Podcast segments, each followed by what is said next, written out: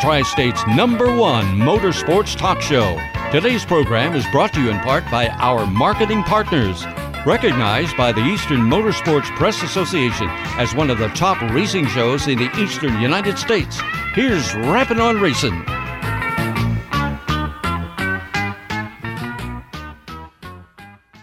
This is Jonathan Davenport, and you're listening to Rappin' on Racing. Oh, say does that star-spangled banner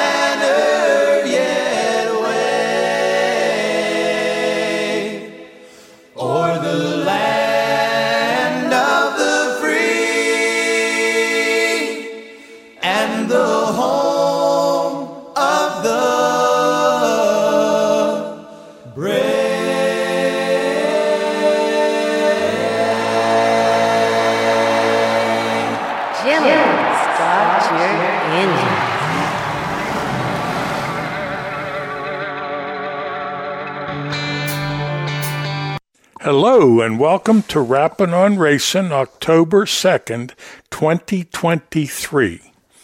Want to start the show off uh, congratulating Ryan Blaney for his win at Talladega. The Penske team needed a little boost and they got one. Hey, uh, got a real nice show planned t- tonight. We're going to kick things off talking about the Lernerville Speedway high-limit podium comments from David Gravel, Rico Abreu, and Brad Sweet. Cory Simmons from Turn five Turnaround and Dave Olivieri from Rappin' on Racing did a wonderful ninety-minute pre-race podcast at Pittsburgh with some great guests. Tonight's guests include Tyler Harris, the voice of Pittsburgh's Pennsylvania Motor Speedway. Bill Korch has a report on the thirty-fifth Annual Pittsburgher. Dave Olivieri has comments with Ricky Thornton Junior, Hudson O'Neal, Larry Kugel, and Max Blair. Howie Balis has some great comments from Brandon Overton, Jonathan Davenport, Devin Moran, Tim McCreadie, and Drake Troutman. Jim Ballantyne Junior from Mercer Raceway has the winners Eric Rudolph, Jeremy Kornbau, and Kurt Bish. I want to send out special thanks for all their work uh, over the weekend with the Pittsburgher: Tyler Harris, Bill Korch, Dave Olivieri, Cory Simmons, Howie Balis, and Jim Zufall. A lot of hard work by a lot of great people to pull off a wonderful thirty-fifth Annual Pittsburgher. Now sit back, relax, and enjoy the show. This is the Banker Bob thought for this evening. In the United States, we have the right to remain silent. Unfortunately, very few have the ability to do so. Yes, he has, and he's done it for fifty thousand big ones here at the Lernerville Speedway. David Gravel climbs out of the race car. Handshakes and hugs. He'll get the Hoosier Tire neckband. Of course, the checkered flag down there, the big game motorsports crew all down there. Even a swig of sweet tea. Boy, I bet you that tastes good. thirty-five incredible laps tiptoeing around the Lernerville Speedway, and he capitalized when he needed it most. David Gravel does it, of course, fighting for a World of Outlaw title, but tonight he conquered the high-limit sprint car series. Ladies and gentlemen, make some noise, David Gravel!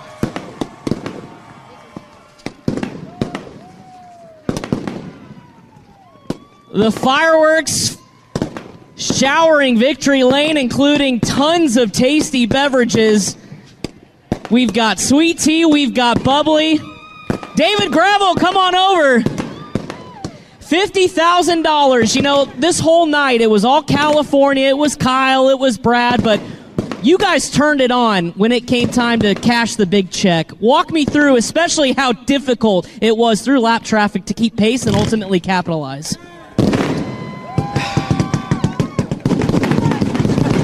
That's pretty loud. It is loud. Take another swig. You deserve it. Just how much fun what? Boy, raining down on us on here in Victory Lane. It's good uh, taking a little bit of Brad Sweet and Kyle Larson's money tonight, that's for sure. Uh, man, uh, the, the curb got really treacherous. It bit Justin Sanders, uh, it bit Kyle, and it bit me too. I, I followed him in the cushion and got really, really tight. Didn't bike up uh, like Kyle did, but uh, once that happened, I knew I was in second, and you know, I felt like I was doing really good in three and four. Nobody else was really running low.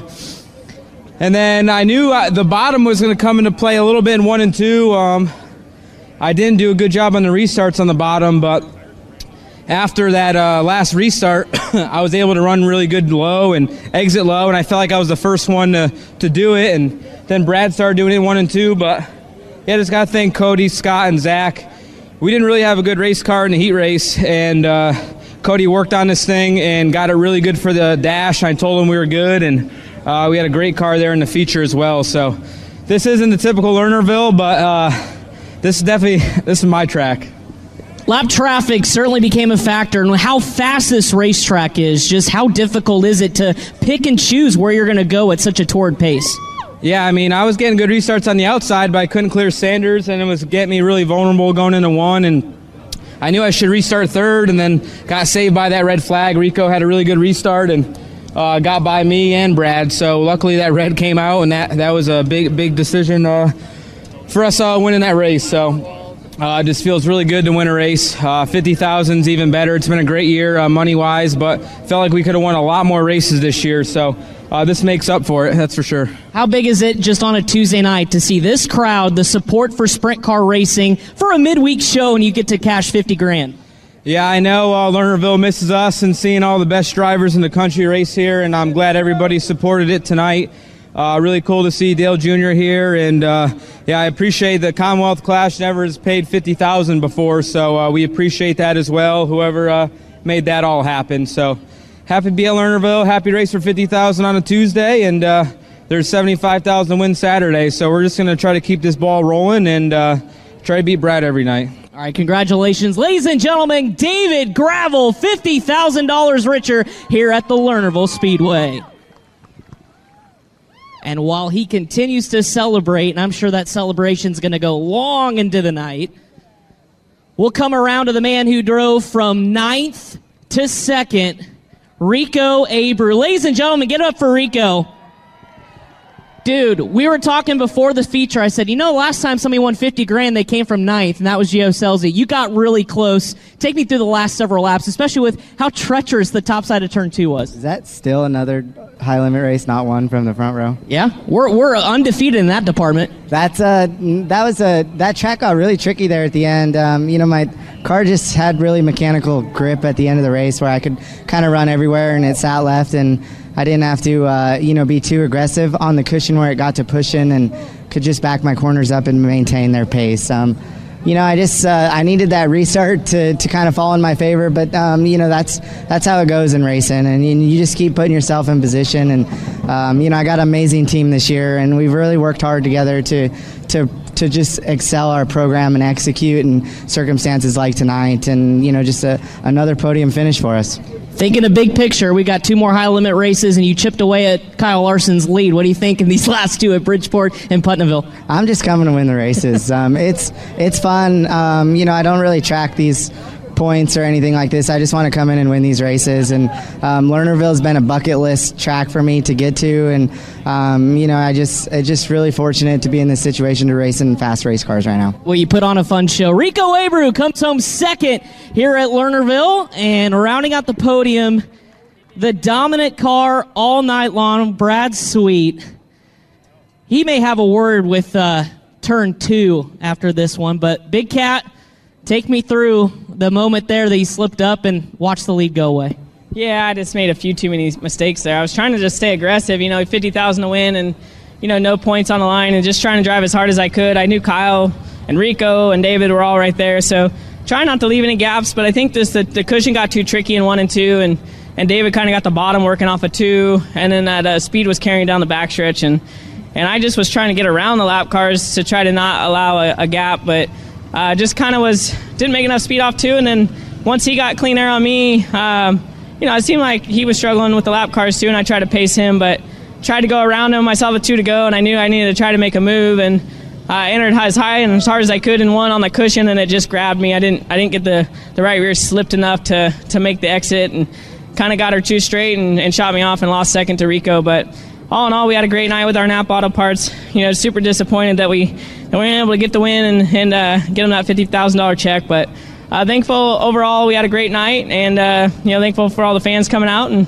uh, hopefully this uh, event keeps growing year after year. You've been hard at work as our boots on the ground guy for the last, you know, several high limit races, but how good did it feel just to get back behind the wheel and compete in this series that you and Kyle, J P, and everybody uh, saw from the ground up? Yeah, it's definitely, uh, this series is my baby, and uh, you know, we want to try to put on as, as good a shows as we possibly can. So it's fun to be behind the driver's seat and battling. Uh, it's fun to, to you know, be be behind the headset, you know, on certain nights and, and helping run the show. But yeah, tonight was a tricky racetrack. It's really fun to come back to Lernerville. This has always been one of my favorite racetracks. It's been a, a number of years. So when we were able to book this race, um, you know, last winter, um, you know, I, I had it, you know, marked on my calendar all year to come here for fifty thousand to win on a Tuesday night. So really cool that it came to fruition. Uh, really cool that the crowd came out. Really cool Dale Junior came and supported. And, uh, you know, hopefully the fans enjoyed the show, and hopefully they'll come back uh, again next time. All right, congratulations on a solid third-place effort. That's Brad Sweet, second place to Rico, and your big winner here at Lernerville, David Gravel. I'd like to take a minute and thank all the photographers that provide the beautiful pictures that we use on the Rappin' on Racing Facebook page. At Lernerville, it's Jason Bryan. At Pittsburgh, it's Steve Scarupa. Jennerstown is Benji Husick. Latrobe, Howie Balis. Now, Howie and Scott Goodman travel around a lot, and we get pictures from them for specific racing events. And we thank all these people for their wonderful work. And now, more Rapid on Racing with Don Gamble and Tyler Harris.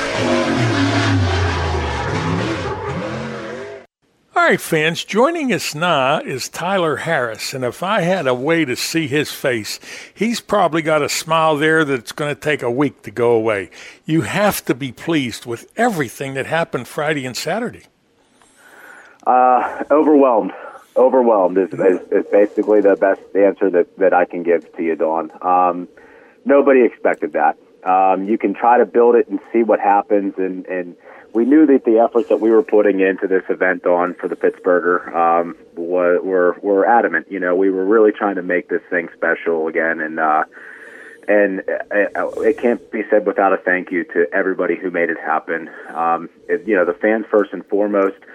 That that field was full, absolutely stuffed full of cars, full yeah. of campers. They yeah. were parking them down off the hill, onto the road, onto, onto Kelso Road. Um, and the pits were jam-packed Friday night. Pits were full Saturday night. I mean, it's a, you're almost at a loss for words, and I can I can recall a couple times Saturday night, Don, I'll be I, I I'm not afraid to admit it. You know, you start getting watery-eyed. Um, just seeing how much work and how much stress and, and how much goes into planning an event of that magnitude, and just to see it all come to fruition and pay off. Um, I, I couldn't be happier for Blair and the and the team of, of people there down in Pittsburgh. It, it was absolutely a phenomenal weekend. Well, amazing, awesome. I mean, the words just come and keep coming to mind about how well everything went, and the track was beautiful. It looked as smooth as silk, and I didn't see any issues with bumps or ruts or anything like that. And the drivers, they made the best of it. I mean, it's a wide, big track, and they used as much of it as they could.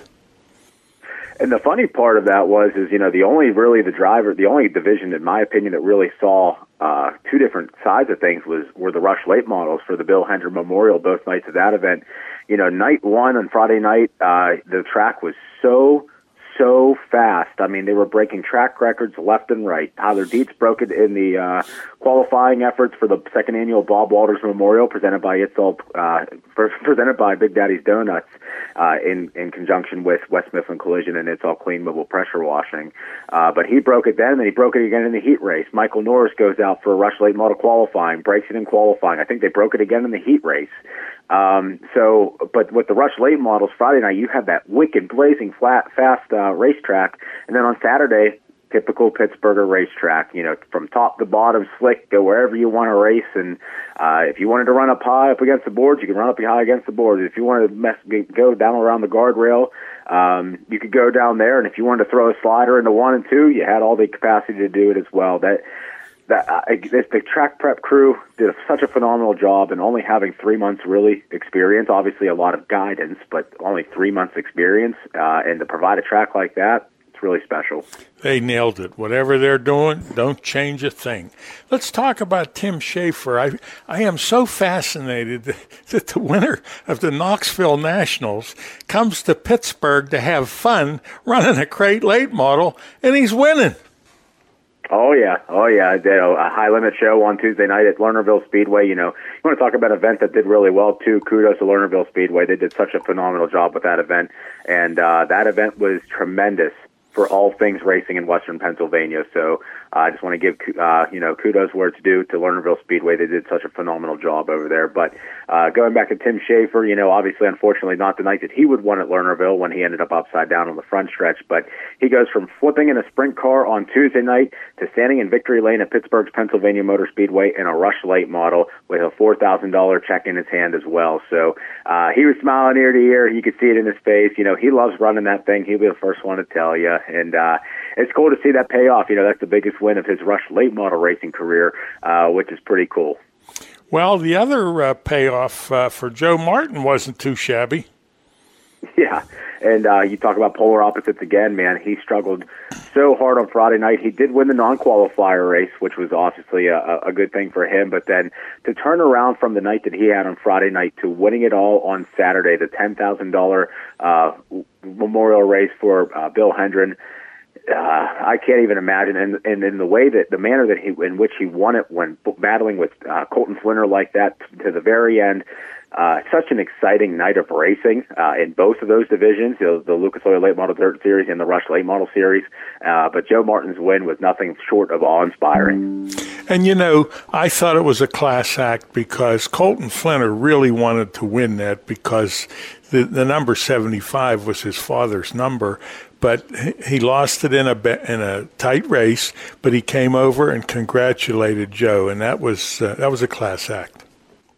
Yeah, good clean racing too. I mean, obviously with ten thousand dollars on the line, you know, you can expect some some controversy, right? And uh, but they were able to keep it all clean and, and, and race each other hard, and uh, it was just a spectacular show. And uh, the people that at, at Pittsburgh got to got to see it for themselves, but the people watching on Flow Racing got to admire it as well. And we even had some people in the comments on Facebook saying, "Yep, watched live from Florida, watched live from wherever, and the place looked great." And um, and that's what that's what you want, you know. That's the that's the beautiful benefit side of, of streaming. You know, there are some controversial things here and there with streaming, but uh, instances, instances rather like that uh, can certainly make it uh, a, a good thing.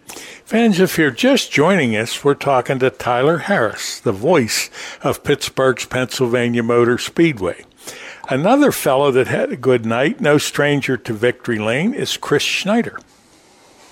Yeah, and uh, a race that means so much to him, right? Because he still has, as he said in victory lane, a Bob Walters engine underneath the uh, underneath the hood of his pro stock. So uh, that one's got to mean a lot to him. He won the first annual running of that race last year.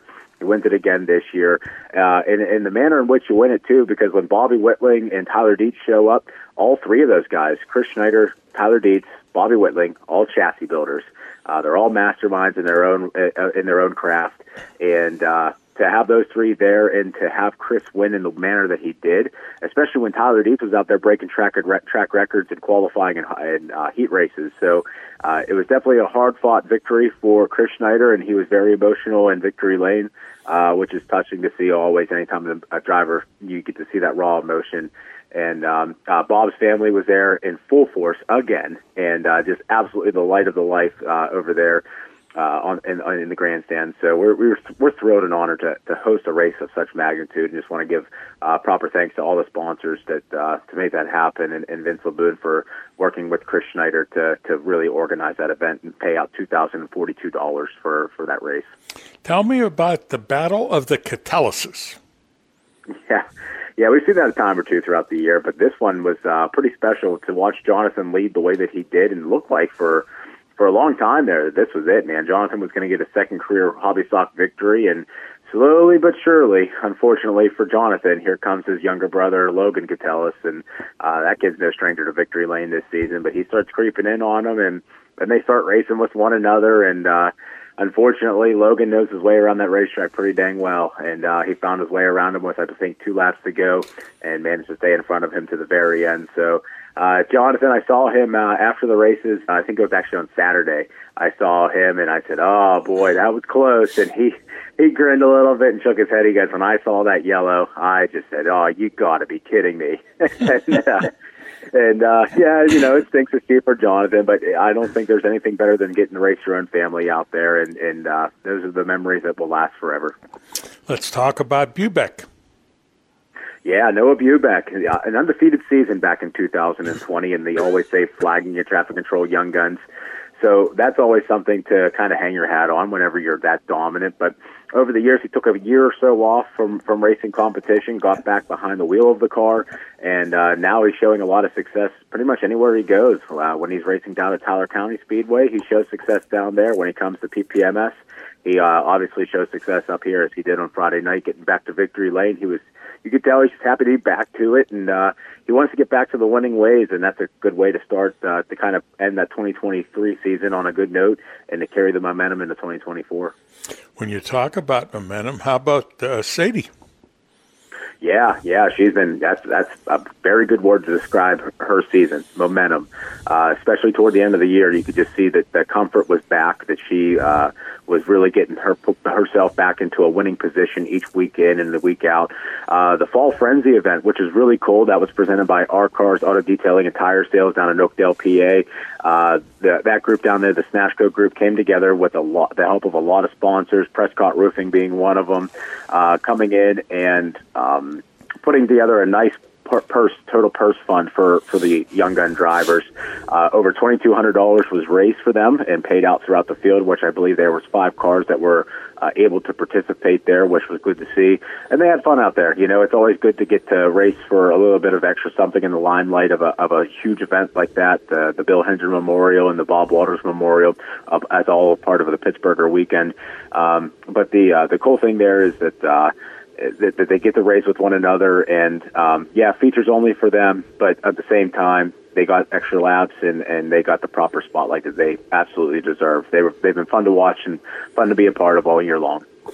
I'm kind of proud of uh, Cory Simmons and Dave Olivieri. They did that uh, pre-race podcast. It was about ninety minutes, uh, turn five turnaround and wrapping on racing, the two of them working together. together and did a nice job, and I really enjoyed their uh, interview with Bam Bam. I mean, that kid's just, uh, he's a wealth of uh, humor whenever he's talking to somebody. Yeah, yeah. I mean, he's just, uh, he's living in the moment, right, in, in a way. He just, uh, he finds a way to enjoy it, doesn't let the stress of the sport really get to him, and has his eyes on the prize. You know, he... He's uh, it, it's a, it's in my opinion, he's a gold mine, right? For any series or any anybody that uh, he gets to race with or race for, um, having somebody that can entertain the way that he does and have that presence the way that he does, a, a social media presence. Um, you know, he has a tremendous following, and uh, that's good. You know, a kid at thirteen years old that, uh, and I say kid very respectively because he acts far more uh, mature than his age uh, indicates. But um, you know, I think the future is very bright. For, uh, for a kid like him, uh, he's got the proper backing, he's got the proper support, and it's going to be interesting to see where, where Bam Bam lies here in about five, six years' time, because, I mean, the sky's the limit for him, to be quite honest with you, so it's going to be interesting to see where he chooses to end up. All right, fans, Tyler and I are going to need to take a break. We'll be back after these messages. Number One Cochrane has created a new way, a faster way, an easier way to buy a car. Now you can complete as much of the process as you'd like online and spend less time in store, or do it all online and get home delivery. Expressway is way easy to use. Just shop our nearly twenty new car brands and thousands of pre-owned vehicles to find the model that's perfect for you. We're big on transparency, so you get our best possible price up front. We call it our clear-cut price, and it's independently validated by Kelley Blue Book right on your screen. Our experts are standing by to help you throughout the entire buying process. You can also stop at any time, save where you are, and come to the showroom to pick up where you left off. Don't love your new vehicle? Don't worry, we'll take it back, no questions asked. Best of all, Expressway is open twenty-four seven. That means you can buy your way with Expressway right away. Number one Cochrane. See it all at Cochrane dot com. Every day when they open the doors at Zarin Truck and Automotive in South Heights, Pennsylvania, their goal is to provide great customer service by offering affordable automotive and truck repair service performed by highly trained technicians at the highest industry standard. By implementing the latest diagnostic equipment and computerized repair manuals, you can rest assured that your vehicle will be repaired to factory specifications for your specific car or truck. At Zarin Truck and Automotive, they believe in honest repairs and will demonstrate that fully by explaining the repair or service you are receiving, and they'll give you an estimate or quote before work is performed. When you choose Zarin Truck and Automotive in South Heights, Pennsylvania, you are choosing professional automotive repair and maintenance performed by expert automotive technicians. That's Zarin Truck and Automotive in South Heights. And now, more Rapid on Racing with Don Gamble and Tyler Harris. All right, fans, we're back, and we're talking with Tyler Harris from Pittsburgh's Pennsylvania Motor Speedway. Tyler, you have to be pleased, and there's a lot of people you need to thank. Let's just take an overall picture of some of your thoughts on everything that happened and the people that made it happen. Yeah, I mean, first and foremost, I, I think it just needs to be reiterated that the staff needs thanked for this event. Um, they stepped up, and nobody really could, in my opinion, really anticipate how big that was going to be, uh, which is very great. It's a great problem to have, but, um, you know, you could just see it on all the staff. They were just worn out. They were worn out. Uh, everybody was pushed to their capacity to to really make sure that everybody that came through our gates were happy and pleased, fed, dra- uh, you know, watered, uh, and, and just taken care of. So, and you could see the, the concession staff. Uh, we ran out of food three times, so we had to go back and go buy more stuff at the grocery store and uh, and, and get stuff to, to feed the people. And uh, the bar, we ran out of alcohol three different times. Uh, we had to make several trips to go get more alcohol. Uh, the gift shop, we were out of event T-shirts and uh, lickety-split. You know, in almost no time at all, we were out of event T-shirts. So um, everybody was just worn down. Security guards, they they were put to, they were put to task as well. They were all busy in that capacity too. So um, you know, I'm sure I speak on behalf of Blair and Tabby uh, and the owners there at, at P P M S that uh, they're just so thrilled and so happy and so thankful for our staff for being able to do what they did. The sponsors who helped up, Fuel Required, they were in charge of the fan zone. Uh, which was great because uh, the fan zone provided a great cornhole tournament experience, the driver autograph session. We were able to get all of that in. Uh, the Turn five Turnaround Rapid on Racing live from the Pittsburgher event, that was phenomenal, all in the Fuel Required fan zone. D J Miller time was great, too. Um, Big River Steel, I want to thank them because uh, that was tremendous. That was absolutely tremendous to have them on board there. Such nice people. Uh, they were able to really come up in a big way to really help make this event a bigger deal uh, than it has been in years past. So thank you to Big River Steel. We're so thankful for that. And uh, thank you for Lucas to really facilitating for all of that as well. Well, keep the notes there on the food and the adult beverages so you have a better idea next year.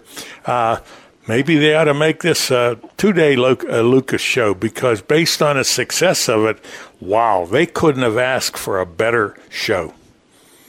Yeah, yeah. I mean, hey, we'd, we'd like it. You know, we'd like them to try to make it a two-day show. That'd be pretty cool. But uh, we'll see what it, what, what it comes down to. You know, everyone's going to start, you know, now that it's October, a lot of seasons are starting to wrap up. You know, I, I can tell you right now, Don, tomorrow, uh, tomorrow after this recording, I'll be right back to figuring out what the schedule is going to look like for twenty twenty-four and working with some of our marketing partners to see what we can strum up for twenty twenty-four. So uh, the offseason is upon us at Pittsburgh, but uh, as you know, I'm, I'm sure you know, and I'm sure many others know, there's no such thing as an offseason. It's just a matter of preparing for the season to come, and we have some big plans, we have some big aspirations, and we're we're excited. We really are, especially the owners. They are so thrilled with the outcome of this event, and they want more, and they're excited to to, to, to deliver more. And uh, we're we're just ready. We're ready. Well, it's kind of funny, and like you said, I know because I did it. Fans think, oh, season's over. They'll drain the water lines. They'll turn the lights out. They'll sh- shut the place down for the winter. But you're going to be just as busy starting on Monday as you were during the season, but it's a different kind of busy, and these things have to be worked out ahead of time. I mean, just the schedule's probably going to take you a couple of weeks. All the people you have to contact, all the, uh, you know, cross the, the T's and dot the I's. And something I'd also like to mention, you, you usually talk a lot, but that wasn't the case uh, this weekend because there were some really good announcers there. Let's start with James Essex. Yeah, I didn't talk on the microphone at all this uh, on Saturday, which is that's a rarity, man. Uh, but whenever you guys have a guy like James Essex uh, in your booth, you let him do the talking because A, that's what he's paid to do, and B, he's really, really good at it. You'll be hard pressed to find, in my opinion, my honest opinion, you'll be hard pressed to find an announcer better than James Essex in the United States, and that's not a discredit to any other announcers out there. It's just he is so darn good, and uh, Lucas has a gold mine with Mister Essex. He has that ability to kind of make you feel like you're part, you're sitting on the couch with him watching the race. That's that's how he has that. He has that that uh, charming ability to make that to make a, make you feel that way. Uh, then you have Dustin Jarrett, who was in the infield. Uh, you know, nothing but a consummate professional in that right as well. So, and uh, pretty local to the area too. So. Uh, he has that uh, heartfelt uh, warmth with the Pittsburgher as well. So the connection with him to the Pittsburgher is, is just there, too. And uh, Mister Brian Spade, the official voice of the Rush Late Model Touring Series and all the Rush Series, to be honest, um, a consummate professional, too. Uh, just he's been there. He's done that. He's got his he's got his, uh, his creative way of portraying a race. Uh, and painting the picture with uh, some pretty cool sayings sometimes. And uh, it's always fun to see what he's going to come up with next. You just kind of got to laugh and shake your head sometimes at some of the stuff he comes up with. Uh, but fun is the word that comes to mind with those that, that trio there is fun. They have fun, and they let everybody know that they have fun doing it. And uh, it's and, and they make it fun, uh, even us, uh, hopefully for the people watching at home, but also the people there in, in attendance. They can they can sense it. Fans were talking to Tyler Harris. One of the things that James said that was funny, I don't know if it was on air or not, but he had never been to a race where they had to stop the race because a bonfire got too big in the parking lot. Yeah. Oh, so we're a, a little bit of back context there for everybody. If if they've made it this far into this uh, conversation, they can kind of kind of get a little bit more behind the scenes on what happened with that whole thing. So um, we we heard fire. Right, and anytime you hear fire, you you got to take it serious, right? Let's let's not be let's not be uh, shy about it. Some of the bleacher boards at Pittsburgh are, are old, you know, and we've been doing a tremendous job of uh, replacing the ones that have needed immediate attention, and over time, the rest of them will get replaced. But for now, it's just replaced as a kind of needed kind of deal, and uh, we're getting there. It can't Rome wasn't built in a day, right? But. Uh, But well, anyways, you hear fire, and you have to take it serious. So you're, you're wondering where exactly is it at, and you see it's, it it is close to the bonfire. The bonfire was close to the, to the to the facility, and it was above one of the trees, which, I mean, that's a pretty big fire. So uh, we can understand the concern. Obviously, it wasn't anything that we needed to stop the race over in the long run, but we had to make sure that everything was taken care of, because God forbid there was a uh, a fire actually in the facility where uh, in the immediate danger of, of the people who were spectating the races. So we got that all taken care of, and the racing went back to the way it was. But yeah, no, that was scary. We uh we had the gate open up on the front stretch a couple times. Um, you know, there's you know the Watergate scandal, right? Uh, I said so. I said in the booth, I said, so what do you call this? Is this gate gate?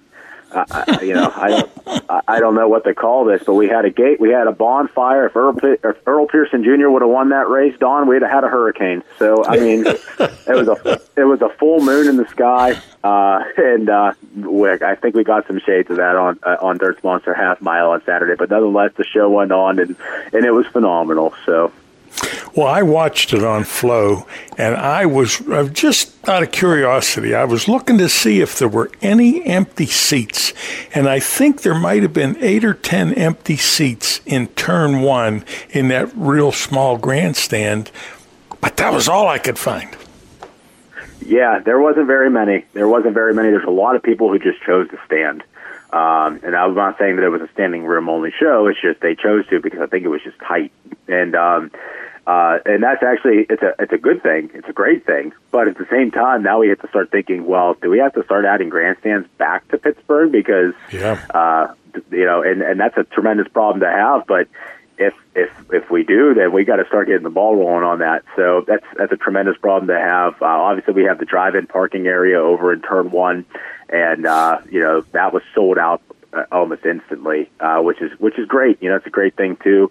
Um, we'd love to try to find a way to add more at some point. But um, for now, you know, we're just we're taking notes. That's the biggest thing. We took notes all weekend long. We're taking notes now uh, after the fact, and we're going to see everything that we can improve upon, to uh, celebrate the things that went right, uh, criticize the things that could have been done better, and try to make adjustments on that front as well. So uh, we're just in the redevelopment stage here for going into twenty twenty-four, and um, all things on the Western Front are very good.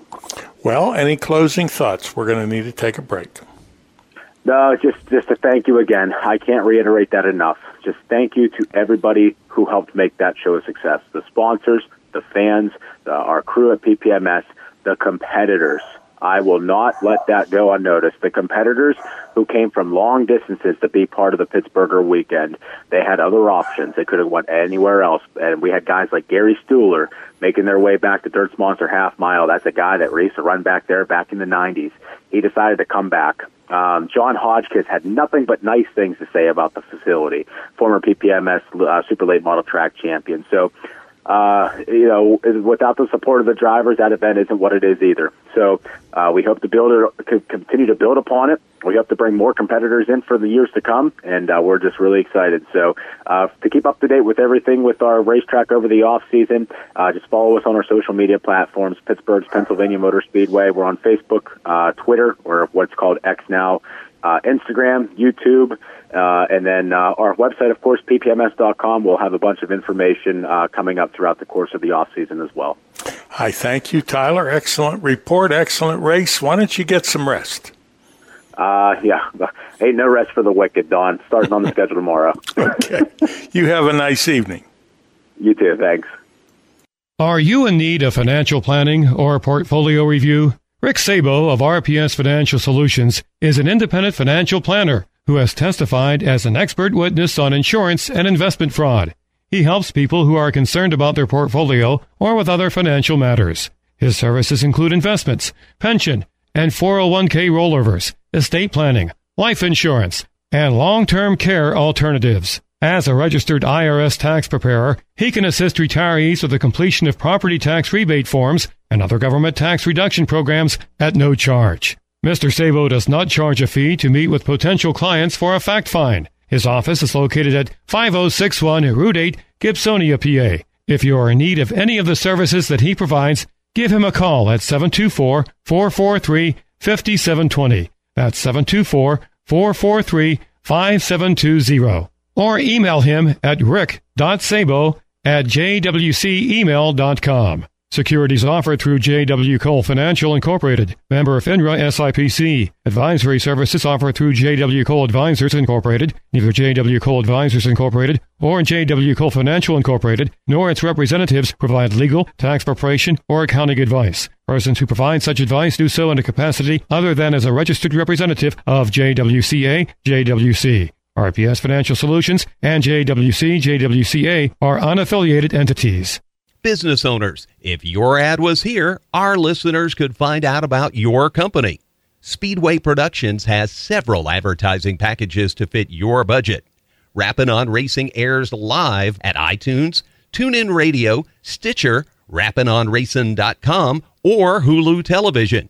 You can also listen on your computer, iPhone, or iPad. Don and his co-hosts present the good, the bad, and the ugly of local racing. The two-hour show features local track reports, special guests, driver interviews, and all of the national racing news. Check out the show and let us know if you are interested in becoming a marketing partner. For additional information, call four one two, nine nine nine, six six two five or email rappin on racin at gmail dot com. Two nights of racing, all part of the thirty-fifth annual Pittsburgher Weekend at Pittsburgh's Pennsylvania Motor Speedway, headlined by the Lucas Oil Dirt Late Model Series and the Rush Crate Late Model Series. We'll get to the Rush Series results from both nights in just a little bit, but first, the main event, the Lucas Oil Dirt Late Models, capped off by a seventy-five lap, thirty thousand dollars to win feature. thirty-seven cars were in the pits on Saturday, with the Group A fast time set by Mike Norris, and in Group B, the quickest, Ricky Thornton Junior Four heat races were run, Mike Norris winning the first one, Brandon Overton taking the second heat, Ricky Thornton Junior winning heat number three, and the final heat went to Jonathan Davenport. The two B mains were won by Mason Ziegler and Max Blair. The seventy-five lap feature saw Norris shoot into the early lead, but Norris scraped the metal door gate along the front stretch, knocking it loose and bringing out the caution flag. It also damaged the rear spoiler on Norris's car. He surrendered the lead to Thornton on the restart, and Norris would fade through the field and eventually retire from the race. Thornton would keep the lead until lap thirty-seven, when he was overtaken by Jonathan Davenport. Five more caution flags would fly in the next seventeen laps, including another instance of the gate coming open, but from the lap fifty-four restart, it became a two-car battle between Thornton Junior and Davenport, with a twenty T passing the forty-nine on lap seventy to regain the lead. Davenport then scraped the turn two wall two laps later, causing him to fade, and Thornton would go on to hold off Devin Moran and win the second Pittsburgher of his career.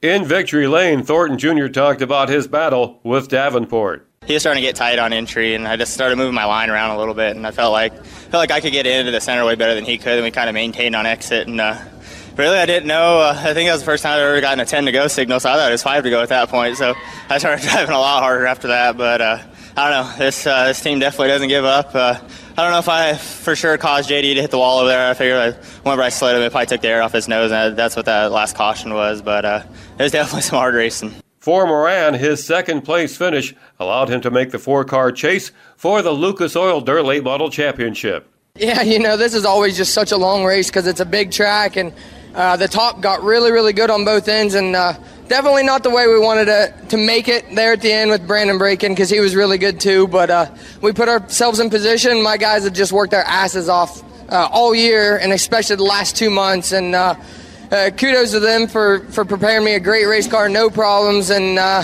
coming up with these podium finishes. Tim McCreadie talked about the struggles he had with his car, but he was happy to come home third. I got it a little too tight into the center where I couldn't rotate good enough, which has been, I haven't been able to do that most of the season, so, uh, you know, it was probably the wrong time to do it. Probably should have kind of kept it in the same vicinity as we were in the heat. Uh, but all in all, for this Paler Motorsports, uh, Ingressia Solutions, Risk Solutions, everybody that does this is, uh, you know, it's it's one of them deals. We, we feel a lot better than we did a few months ago, and uh, we just got to keep going forward. So the top ten for the Lucas Oil Dirt Late Model Series portion of the thirty-fifth Annual Pittsburgher: Ricky Thornton Junior the winner, Devin Moran second, Tim McCreadie third, Hudson O'Neal, the hard charger of the race, coming from sixteenth to finish fourth, and Earl Pearson Junior was fifth. Then came Max Blair, Alex Faree, the top local driver, who finished seventh, Jonathan Davenport faded to eighth place, Brandon Overton was ninth, and Mason Ziegler finished tenth. Now on to the Rush Dirt Late Model Series for two nights of racing, a thirty lap feature on Friday night and a forty lapper on Saturday, both Bill Hendren Memorial events. forty-four cars were in the pits on Friday night, the track was fast, and Tim Schaefer set the fast time for Group A. Michael Norris was the fastest in Group B, and he set a new track record of eighteen point three three two seconds. The four heat races were won by Tim Schaefer, Brandon Burgoon, Michael Norris, and Jeremy Steele. In one of those heat races, Kyle Lucon in his one eighty-four car clipped the inside guardrail between turn three and four, barrel rolled into turn four, and landed on his roof. Emergency workers were able to get Lucon out of the car, and he walked to the ambulance, traveling to the hospital, but Lucon was not seriously injured. South Carolina driver Jeremy Steele grabbed the early lead in the thirty-lap feature, but on a lap six restart, he developed a fuel line problem and fell back throughout the field. That gave the lead to Tim Schaefer, and the Steele City Outlaw dominated from there, speeding away to his first Rush Series win. A great run for Jake Gunn to finish second. Michael Norris was third. Darrell Charlier, in one of the Coal Patrol cars, finished fourth, and Michael Duretsky Junior was fifth. Then came Zach Gunn, Ben Police, Tommy Schernhofer Junior, Clayton Hirsch, and Cole Petrell to round out the top ten. For the Rush Series on Saturday, heat winners were Mike Norris, Garrett Paugh, Joe Martin, and Jake Gunn. The two B-mains went to Kobe Behe and Jeremy Steele. Winning the Bob Bent Senior Memorial Dash, Brandon Burgoon. In the forty-lap feature, Burgoon took the early lead, but Joe Martin showed he was the fastest car on the track, moving into the top spot and speeding away to a big lead. But that lead was erased by a caution with just a few laps remaining, and on the restart, Colton Flinner was able to wrestle away the lead from Martin. The two battled hard during the final laps, and Martin was able to muscle past Flinner out of turn four and capture the ten thousand dollars win. In victory lane, Martin talked about his battle with Flinner and that last restart. I knew we could run P M S, and man, I mean, we had hot rod tonight, and man, for all the crap at the end there, I did not deserve to lose that race. We had the best car. My team did not deserve to lose that race. I lose races on double fire restarts quite often, and I was bound and determined not to let it happen tonight. But the only, I mean, I was going to lose that one again, but we were, my car was so much better than I think everybody else. But Colton got a good jump there, and I mean, it's interesting for the fans. I don't like it. Yes, that was a new car for Flinner, and although he would have liked the win, he was happy with a second-place finish. I showed him my nose too early on that last lap when I crossed him over. I should have just let him beat me into turn one and then slid him like he slid me, but uh, I'm happy with second. This is technically really our first night out on this car, and uh, we got it off of Randy Weaver. It's an Excel Racing chassis, and uh, it's a really good piece. Max Blair, who had a sixth-place finish in the main event for the Lucas Oil Dirt Late Model Series, finished third in the Rush race. It just took a few laps on every restart. I don't really have an explanation for why either. It, uh, I just couldn't fire off like them guys. I had to really be careful getting into one on the first corner and or on you know on the restart, and then them guys would just eat me up every time on on them start. So uh, I, I ain't sure, but you know, we'll take third. I've struggled here really bad over the years, so uh, you know, if you'd have told me I was going to run third, I probably wouldn't have believed you. So we'll take third, and it was a lot of fun. I'm, I'm super pumped to see Joe win. He's a he's a heck of a guy, and uh, you know, it's it's it's uh, he deserves it. That's for sure. The top ten in the forty-lap Bill Hendren Memorial: Joe Martin, the winner; Colton Flinner, second; and Max Blair, third. Fourth went to Brandon Burgoon, and Michael Norris was fifth. Then came Brock Pinkeris, Jake Gunn, Kyle Lee, Ben Police, and Justin Chance. Finally, Dan Lepro won the non-qualifiers race, with Cassidy Kamiker finishing second. Reporting on the thirty-fifth Annual Pittsburgher, I'm Bill Korch for Rapid on Racing. Every day when they open the doors at Zarin Truck and Automotive in South Heights, Pennsylvania, their goal is to provide great customer service by offering affordable automotive and truck repair service performed by highly trained technicians at the highest industry standard. By implementing the latest diagnostic equipment and computerized repair manuals, you can rest assured that your vehicle will be repaired to factory specifications for your specific car or truck. At Zarin Truck and Automotive, they believe in honest repairs and will demonstrate that fully by explaining the repair or service you are receiving, and they'll give you an estimate or quote before work is performed. When you choose Zarin Truck and Automotive in South Heights, Pennsylvania, you are choosing professional automotive repair and maintenance performed by expert automotive technicians. That's Zarin Truck and Automotive in South Heights. Number One Cochrane has created a new way, a faster way, an easier way to buy a car. Now you can complete as much of the process as you'd like online and spend less time in store. Or do it all online and get home delivery. Expressway is way easy to use. Just shop our nearly twenty new car brands and thousands of pre-owned vehicles to find the model that's perfect for you. We're big on transparency, so you get our best possible price up front. We call it our clear-cut price, and it's independently validated by Kelley Blue Book right on your screen. Our experts are standing by to help you throughout the entire buying process. You can also stop at any time, save where you are, and come to the showroom to pick up where you left off. Don't love your new vehicle? Don't worry, we'll take it back, no questions asked. Best of all, Expressway is open twenty-four seven. That means you can buy your way with Expressway right away. Number one Cochrane. See it all at Cochrane dot com.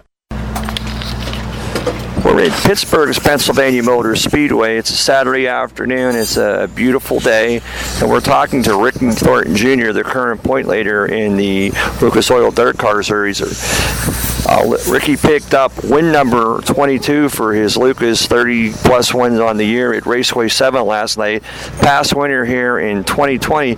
Ricky, again, welcome to Rapping on Racing. We talked to you back at the Firecracker, and since then, literally, you've been on fire. Yeah, no, we've been we've had a really good year. We actually we ended last year really good, and uh, just kind of kept that momentum going. And this year's been extremely well for us. You know, when you when you hit upon things, and it's just, you know, last year Jonathan had uh, you know a breakout season, at least money wise. This year, you know, it seems like you and Bobby Pierce are the you know always battling for one and two as the you know the top late model racers in the country. And it's just no matter where you seem to run, it's. Um, You're very competitive. You've won here at Pittsburgh. This track's, you know, the Dirt Monster half mile can throw a curve to you. Yeah, no, they can for sure. It, uh, I think the last time we were here, they actually H U D won the race run through the infield. So uh, hopefully the track don't give us that this year. But uh, I don't know. I, I've only been here a couple times, and both times really it's been pretty good. So we uh, we'll just kind of see how it goes. And traditionally, the high line is the fast way around here. But you mentioned H U D had run down to the bottom earlier this year when the new owner came down.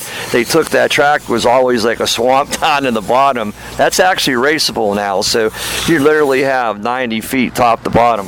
Yeah, no, that'd be nice. It, uh, you can tell they've done a lot of work here to, to upgrade the track and around it, just getting in and out. So hopefully uh, tonight prep's really good and we have a really good car. You know, you know, heading into this historic event, this is something you've been the, pretty much the points leader, I think, all year. You've carried that orange uh, Midwest spoiler on the back of the uh, twenty R T. But after tonight, the deck shuffles, and you know, even though you've had you have a, I think, almost a four hundred lead on Huddy, that goes away.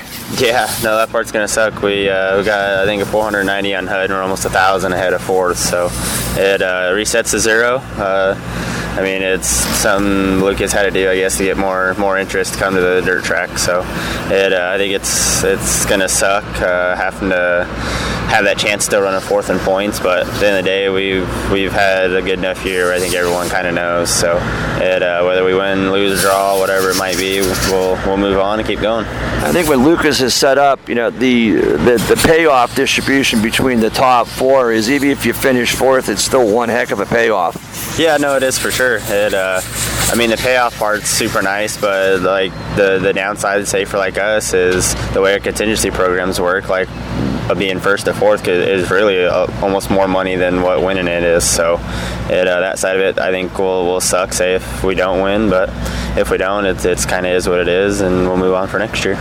Traditionally, the Pittsburgher has been a hundred-lap race. Last year, they were made the, the change to do it to seventy-five. Unfortunately, we lost it to, you know, the hurricane that was coming through the East Coast last year. A little bit different preparation. Normally, you take that break at fifty and make your adjustments, and I think they allowed you, I don't know if you're allowed to change your tire or not, and it's just now you, you got seventy-five laps. If you got it, you know, how do you do this? Do you say, okay, well, Uh, Ricky Thornton, I want to sit back maybe for the first fifty laps and, you know, kind of pace myself but not get too far distance and then let it rip the last twenty-five.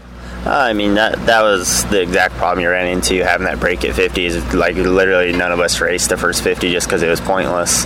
Where once you once you stopped on the front straightaway and did a fuel break or whatever, then then you decided, hey, let's go race the for a fifty-lapper. So at least now where you, you do have that shot where it might be running seventy-five laps green, is at least you're going to have to race more of the race, not just banking on, hey, there's a there's a break at halfway. So I think uh, I think it's a good decision by them just to, to make it less laps and not do a fuel break, because I mean I think it's you're gonna, your guys are going to run a little harder earlier, where before it, it really you wouldn't. And the track last night for the Rush Late Models was extremely fast. We had the cooler temperatures, and as we're doing the interview now, the sun's out and it's in the seventies. Now they're doing track preparation currently. From a driver's standpoint, would you like? No one wants to see it hammered down, because that's just this just makes it more harder on equipment and uh, you know the nerves of just trying to stay next to somebody. But would you like this track to slow down, dry out a little bit, perhaps rubber up? Uh, I mean, you want it to slow down. You definitely don't want it to rubber. But, uh, I mean, ideally, whenever we start, I figure they'll probably go out and work the top, work the bottom, try to try to make it where it's two lanes for a while. And, I mean, it, it'll be tough for it to stay two lanes the whole race, but at least you got something where you can move around for seventy-five percent of it. I think I think that's the main thing. Uh, the guys that are that are good will be able to pass, and the ones that aren't will, will start to fade. So I would just say as long as, as long as they go out and make sure it's, it's not bottom dominant or something like that, then it should be a good show. Now, will Lucas allow you to run different tires for this particular race? Uh, I mean, we got a couple different compounds we can run, but for the most part, we'll all be on the same ones. Like, usually these longer races, like, you'll have all hard tires on. A, a guy might put a softer tire on to, to try to look like a hero for a little bit, but he it won't last. Well, again, you know, thank you for taking time to chat with us on Wrapping and Racing. And, and just to sum it up, uh, no matter how the year finishes, you know, you're truly a champion. Uh, like I said, this format's a little bit different. It's kind of like NASCAR. We'll just, you know, leave it at that. Uh, you know, myself, I think if, if you win the races, you built the lead, you should be the champion. But I guess that doesn't make for T V. But that's another day, another story. Well, again, Ricky, thank you for, uh, you know, doing the interview with us. And best of luck tonight. Uh, Uh, during the Pittsburgh and in Eldora next week, and you know, and hopefully the season continues. And that point lead, even though it was meaningless, we'll still bring you home a championship. Thank you, I appreciate it. Thank you. Hi, my name is Jason Bush from Bush Brothers Tire Service. We are one of the best tire dealer and repair shops in Allegheny County, offering phenomenal customer service. Expert in-house with more than thirty years experience to ensure premium craftsmanship is done start to finish. Bush Brothers Tire Service was started by my Uncle Paul Bush and Father Martin Bush in May of nineteen eighty-five. I, Jason, joined the company in early two thousand. We offer state inspection and emissions testing, tire sales, tire maintenance, wheel alignments, general auto repairs, brake service, and free estimates. We are located at nineteen thirty-one Monongahela Avenue, Swissville, P A, one five two one eight. And for any additional information, you can reach us at four one two, three five one, five three four two. Are you in need of financial planning or portfolio review? Rick Sabo of R P S Financial Solutions is an independent financial planner who has testified as an expert witness on insurance and investment fraud.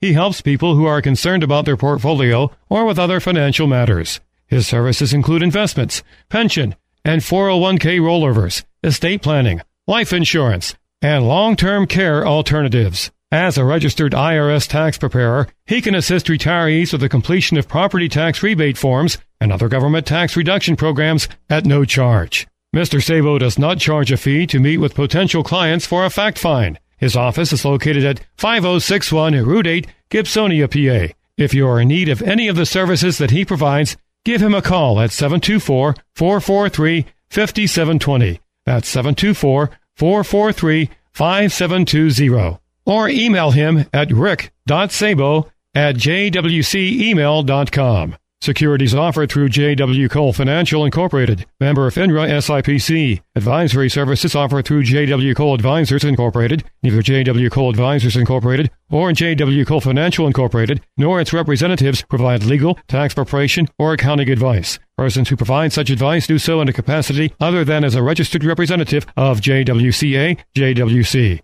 R P S Financial Solutions and J W C, J W C A are unaffiliated entities.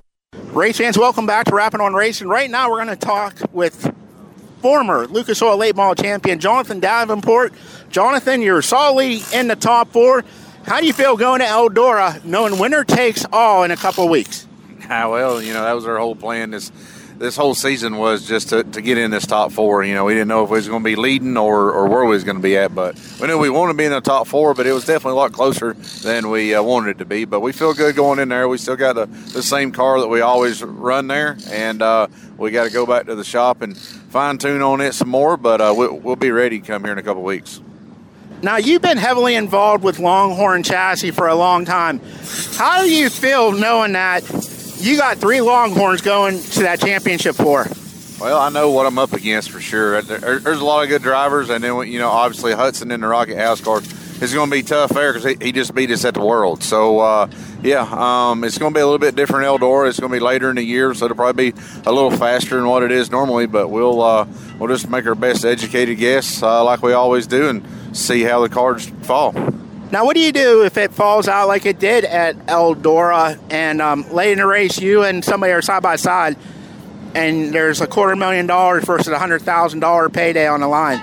Do you go in and, I don't want to say rough up somebody, but, you know, it's winner takes all?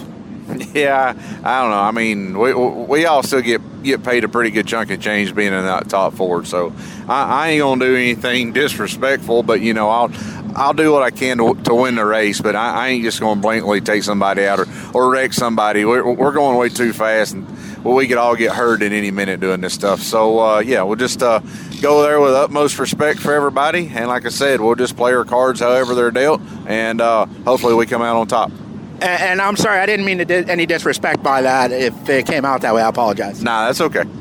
You know, you've, you've always handled yourself with a lot of class, and um, – you know, you're the two million dollars man in racing, and uh, you know what? I wish you a lot of luck, and, um, you know, you, you, you've been a great ambassador for the sport for the past uh, fifteen, sixteen years, and, uh, you know, you come a long way from when you were driving Barry Wright's uh, house car, and then, you know, let's never for, let's not forget two thousand fifteen with the Rumleys.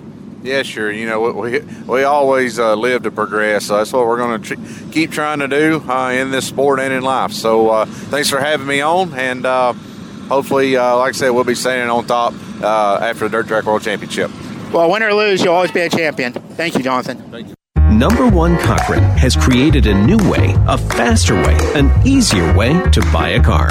Now you can complete as much of the process as you'd like online and spend less time in store, or do it all online and get home delivery. Expressway is way easy to use. Just shop our nearly twenty new car brands and thousands of pre-owned vehicles to find the model that's perfect for you. We're big on transparency, so you get our best possible price up front. We call it our clear-cut price, and it's independently validated by Kelley Blue Book right on your screen. Our experts are standing by to help you throughout the entire buying process. You can also stop at any time, save where you are, and come to the showroom to pick up where you left off. Don't love your new vehicle? Don't worry, we'll take it back, no questions asked. Best of all, Expressway is open twenty-four seven. That means you can buy your way with Expressway right away. Number One Cochrane. See it all at Cochrane dot com. Every day when they open the doors at Zarin Truck and Automotive in South Heights, Pennsylvania, their goal is to provide great customer service by offering affordable automotive and truck repair service performed by highly trained technicians at the highest industry standard. By implementing the latest diagnostic equipment and computerized repair manuals, you can rest assured that your vehicle will be repaired to factory specifications for your specific car or truck. At Zarin Truck and Automotive, they believe in honest repairs and will demonstrate that fully by explaining the repair or service you are receiving, and they'll give you an estimate or quote before work is performed. When you choose Zarin Truck and Automotive in South Heights, Pennsylvania, you are choosing professional automotive repair and maintenance performed by expert automotive technicians. That's Zarin Truck and Automotive in South Heights. We're at the Pittsburgher. It's a Saturday morning, and joining us is the driver of the Rocket uh, One, Hudson O'Neal. Hudson, we had a chance to talk back at the uh, Firecracker, and um, just you've had a really good year, except as good as a year that you've had in, in the house car and for yourself. Two guys are just setting the bar. You know, Bobby Pierce and Ricky Thornton Junior Just, I mean, they're having utopia years, but it's nothing to, you know, sneeze about. You're currently second in the points with Lucas, and after tonight, you know, you're, I think you're maybe four hundred points out, but that doesn't really make a difference because now you have a chance. At least you and Ricky, I think Jonathan might still be kind of secure, and it's just that battle between, you know, Timmy and Devin and uh, for that final spot in Brandon, and I think there's maybe a ten-point gap there. But to, to come here to Pittsburgh, a track that you've you won with uh, the last time we raced here, twenty-two was rained out. You've had success. Your dad's won two here. You're one of the few combinations of a father and son that's, you know, won the race here, and um, it's just um, you know you, I'm sure you got great expectations. It's kind of like a Rocket home track. If you know it's not in West Virginia, you know, one of the car owners, Steve Baker's, you know, won at Pittsburgher, and a little different format this year. And we talked on our podcast a couple weeks ago. Um, just now it's not one hundred, it's seventy-five, and different perspective, Hudson. Yeah, no, it's, uh, you know, I always like this place. The racetrack's been great, and, and the new owners and what they're doing for it, uh, you know, it seems like they're making a lot of improvements, and just in a few short weeks, I know that they've owned it. So, uh, really looking forward to what this place has to hold in the future for us, you know. Uh, yeah, like you said, you know, we've had a good year. Uh, flat tires is just, man, it's it's really put the hurting on us. I, you know, I can think of four or five races that we probably should have won or, or you know, ran inside the top two or three and, and had flats, and some of them paid good money, and it just, um, it's hard, you know, it, uh, whenever you look back, and, and yeah, we've won fourteen or fifteen, fourteen, fifteen races, however many we won, and, and you look back, and truthfully, we, we should be at, you know, twenty, twenty-two, you know, without, you take all the flat tires away, so, uh, yeah, um...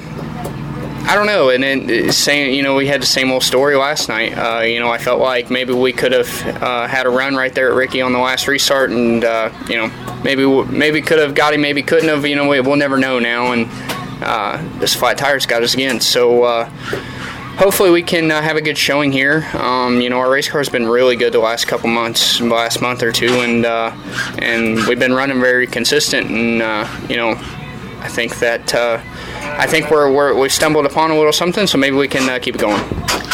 You know, tonight, again, you know, different format, and as you know, we talked about it, and I talked to Ricky a little bit earlier. It's just when you had that one hundred lap, you kind of paced yourself, and in the race that you won was kind of, you, you had, again, had a tire situation. You changed the tire, which by, by Lucas rules were able to do, so you had a new skin on that right rear, and it really made a difference towards the end because everybody's tires were going away. Yours was fresh.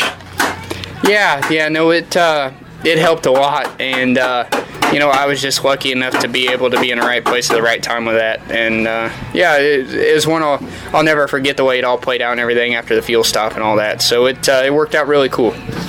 And, it, it, you know, you mentioned last night with the flat tire, you know, you guys are up at Raceway seven, uh, small track, little bull ring, beating and banging.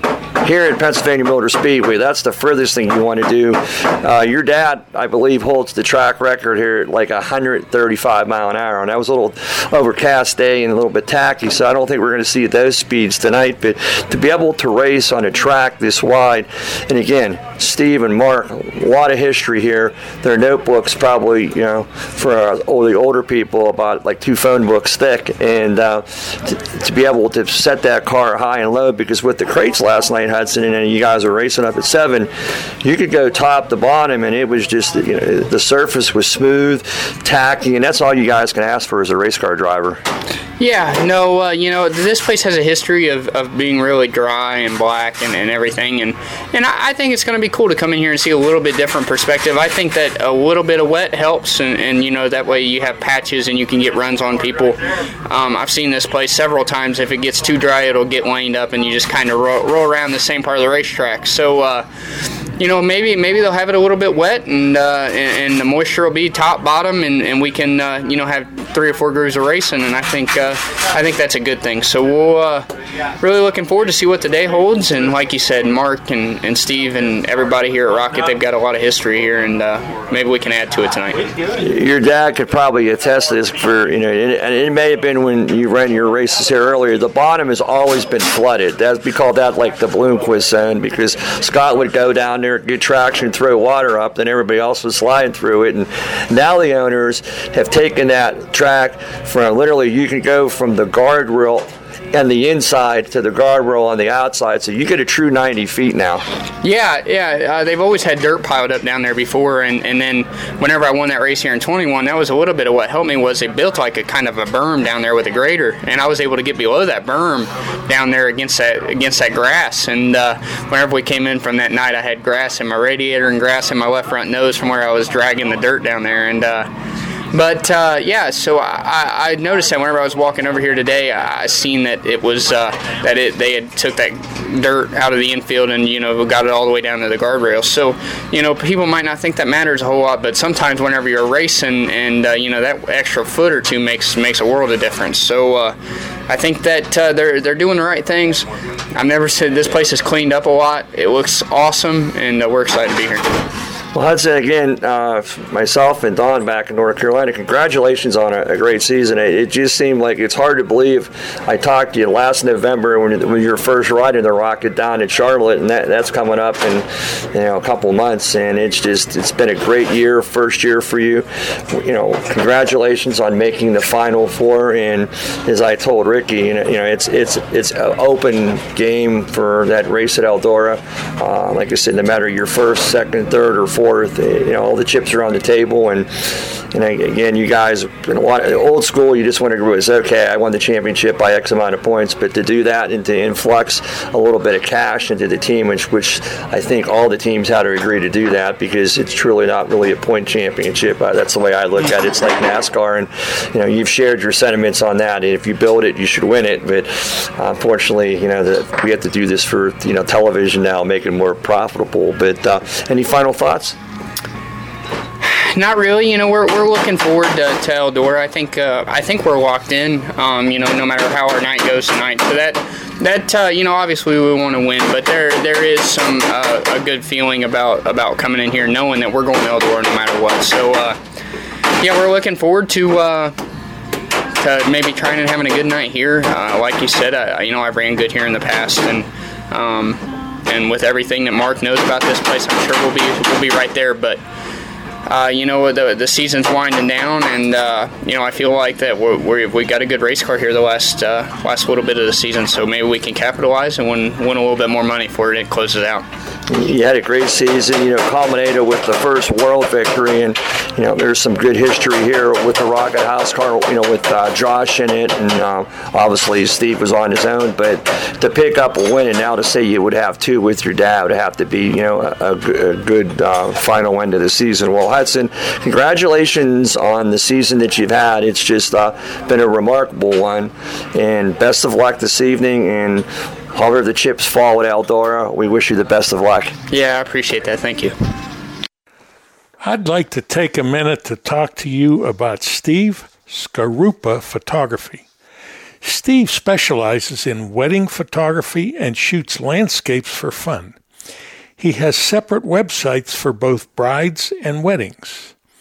He shoots some badass photos, sometimes people, sometimes racing, and sometimes nature. Steve's work is excellent.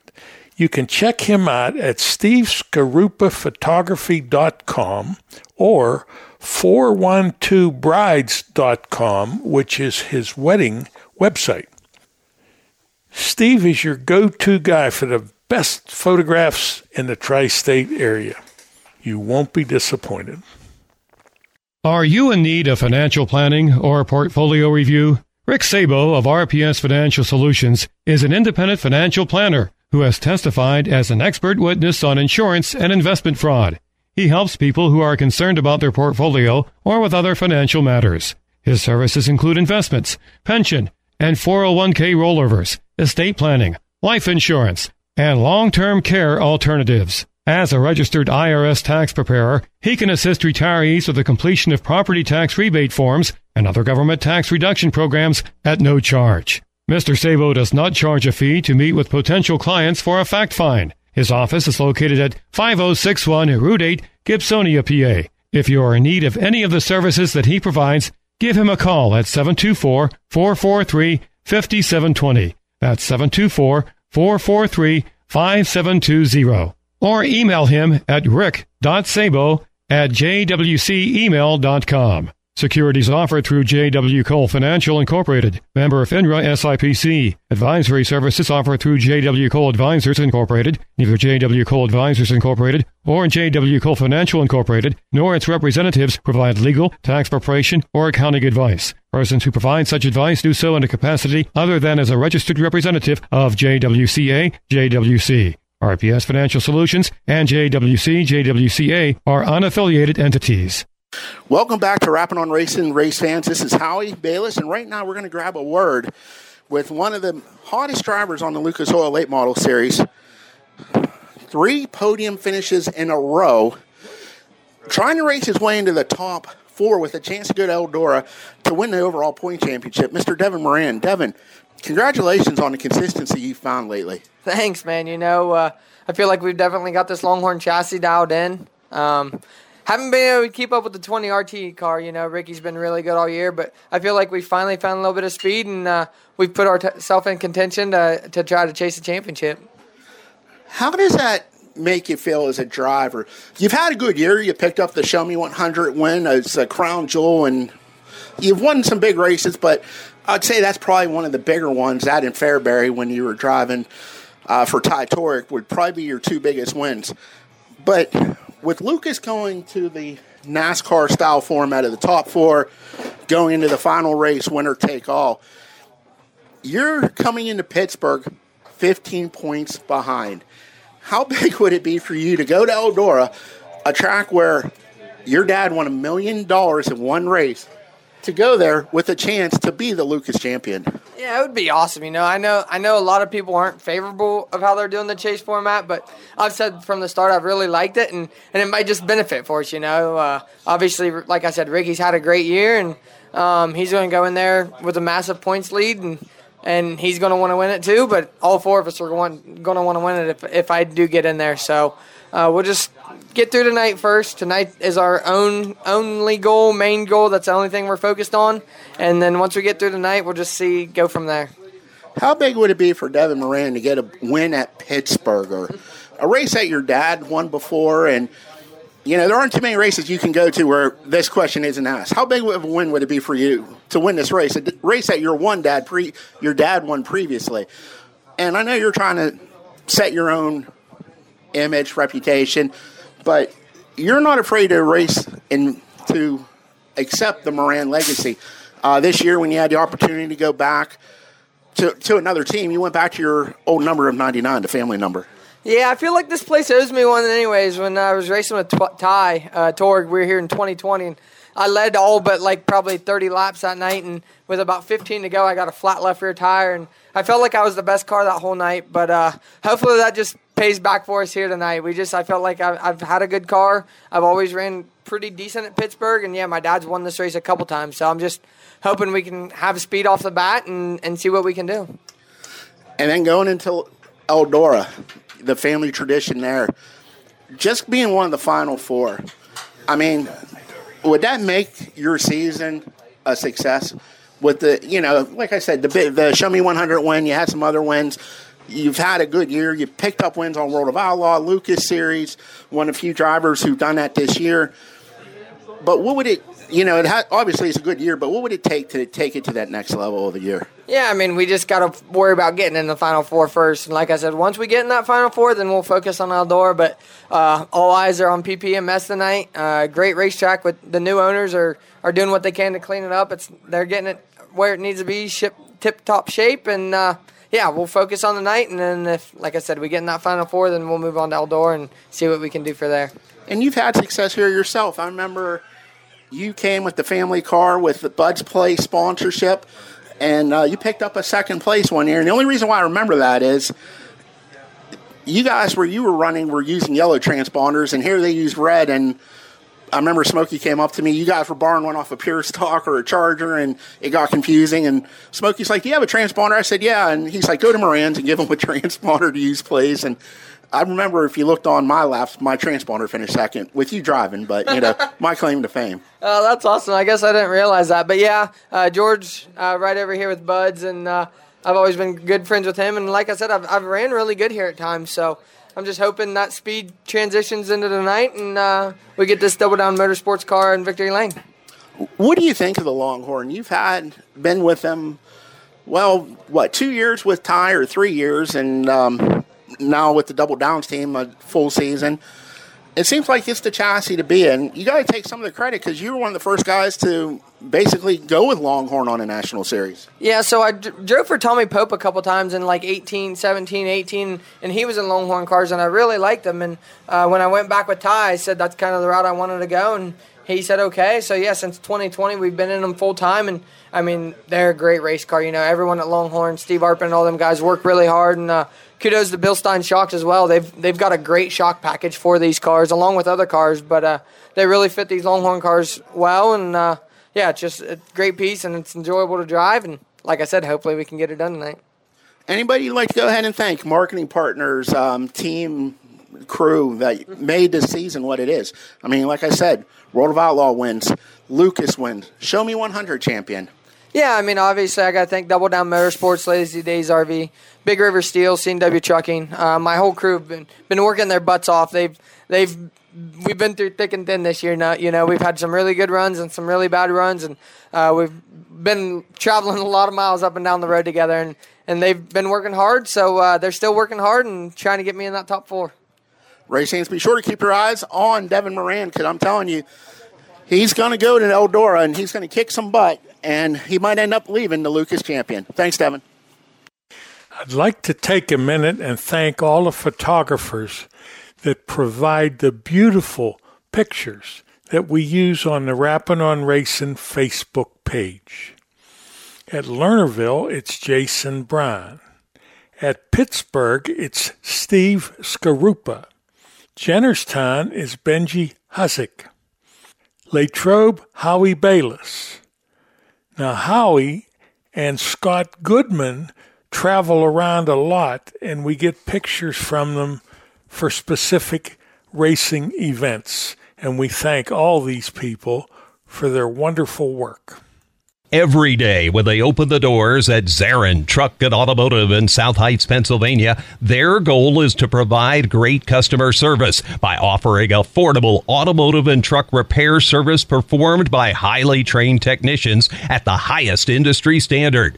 By implementing the latest diagnostic equipment and computerized repair manuals, you can rest assured that your vehicle will be repaired to factory specifications for your specific car or truck. At Zarin Truck and Automotive, they believe in honest repairs and will demonstrate that fully by explaining the repair or service you are receiving, and they'll give you an estimate or quote before work is performed.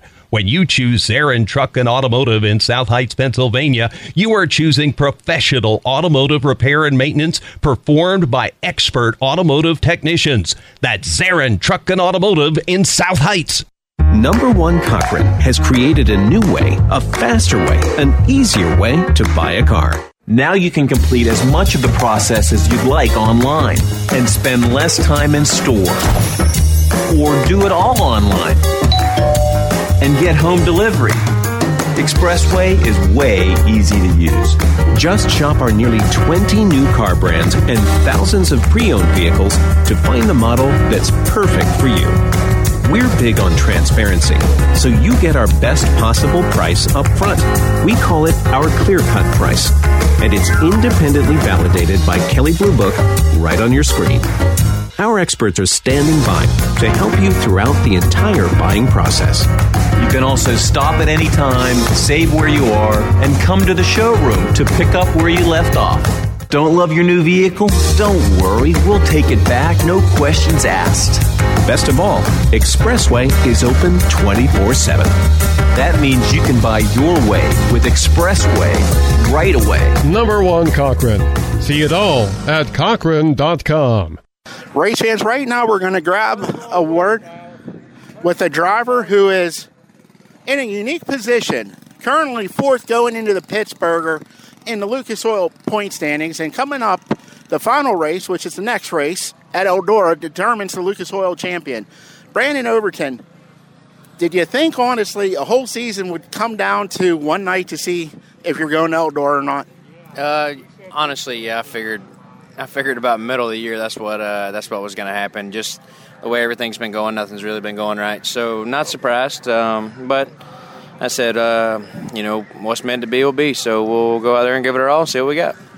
How excited are you going back to Eldora, a track that you picked up big wins the past couple of years at, knowing that, you know, you run as good as you have in the past couple of years, you're going to lead the Lucas Oil champion? Uh, well, we better we better pick it up from the last time we was over there. Um, for whatever reason, things just changed, and we haven't been as fast as we were in the last couple of years, so... Biggest thing is uh, to get in the top four first before we have to worry about all that. But like I said, we'll uh, we'll go out there and do our best, and if we if we make it in there, we'll worry, worry about that then. Now this year, this is the first time you ran a series in about five seasons, I would say, give or take. I remember you did it with your with your own equipment, the Budweiser seventy-six, and then you were bouncing around, and you had a lot of success, just basically money racing. What was it like to go back on the tour and, and race multiple times in a week? Uh, it kind of reminded me why I, I quit doing it, honestly. Um, I have nothing but respect for everybody that runs up and down the road doing this. It's, uh, you know, it's it's grueling sometimes, especially when you're not running good. So, like I said, um, it, I always seem to do better in a less pressure environment. So we're just going to, like I said, we're going to do do what we can do to get in this top four and go to Eldora, and whatever happens, happens, and uh, we'll reevaluate what we're doing next year. Now, last night at Raceway seven, you debuted a Team Zero car, and that's actually, you drove Team Zero cars back in the day for Troy Baird, I believe, and, uh, you know, what was it like going, going back to one of those? Well, we really didn't. It's actually Pearl's car that helps me. Uh, it's just sitting there, and sometimes I feel like you just need you need something a little different just to get a different feel. Your body gets stale to the same old deal, so uh, we just tried to test it out, but didn't have any luck. Um, it wouldn't run. We had all kind of issues going on, so it's kind of hard to even tell what we what we was going to have. And you've had success in every the car brand you drove in. You drove uh, Masterbuilt by Huey. Um, Rockets, you've won down at the Hillbilly in a Rocket. Eldora, you rewrote the record books in a Longhorn. Can you, as a driver, tell a difference between the cars, or it's just a bunch of metal? No, yeah, there's definitely definitely differences. Um, honestly, it's no different from anybody else in the pits. We're just all looking for a feel, and and when you get one that feels good, you, you ride it out. And like I said, well, we got to just go back to work. Obviously, uh, what we were doing and what we've been doing hasn't been working, so we're just searching. We got to. We obviously know we got a problem, whether it be me, the car, shocks. I don't know. We just got to stop and regroup and uh, get us a plan and move forward. Now, I mentioned earlier about your success at Eldora in twenty twenty-two and twenty twenty-one. What do you do with that car? Does that car go off into the corner, and that's that's strictly an Eldora car, or do you take it to other tracks? Uh, yeah, well, I, we we put it up. We kind of got done with it. It was it's honestly wore out when we when we were winning in it. So uh, yeah, it's just sitting on top of the building, and it's a it's a memory now. So uh, yeah, like I said, we're trying to trying to find another one that that'll keep up with it, I guess. And you mentioned you're going to reevaluate for next year, so you might go back on the money racing tour.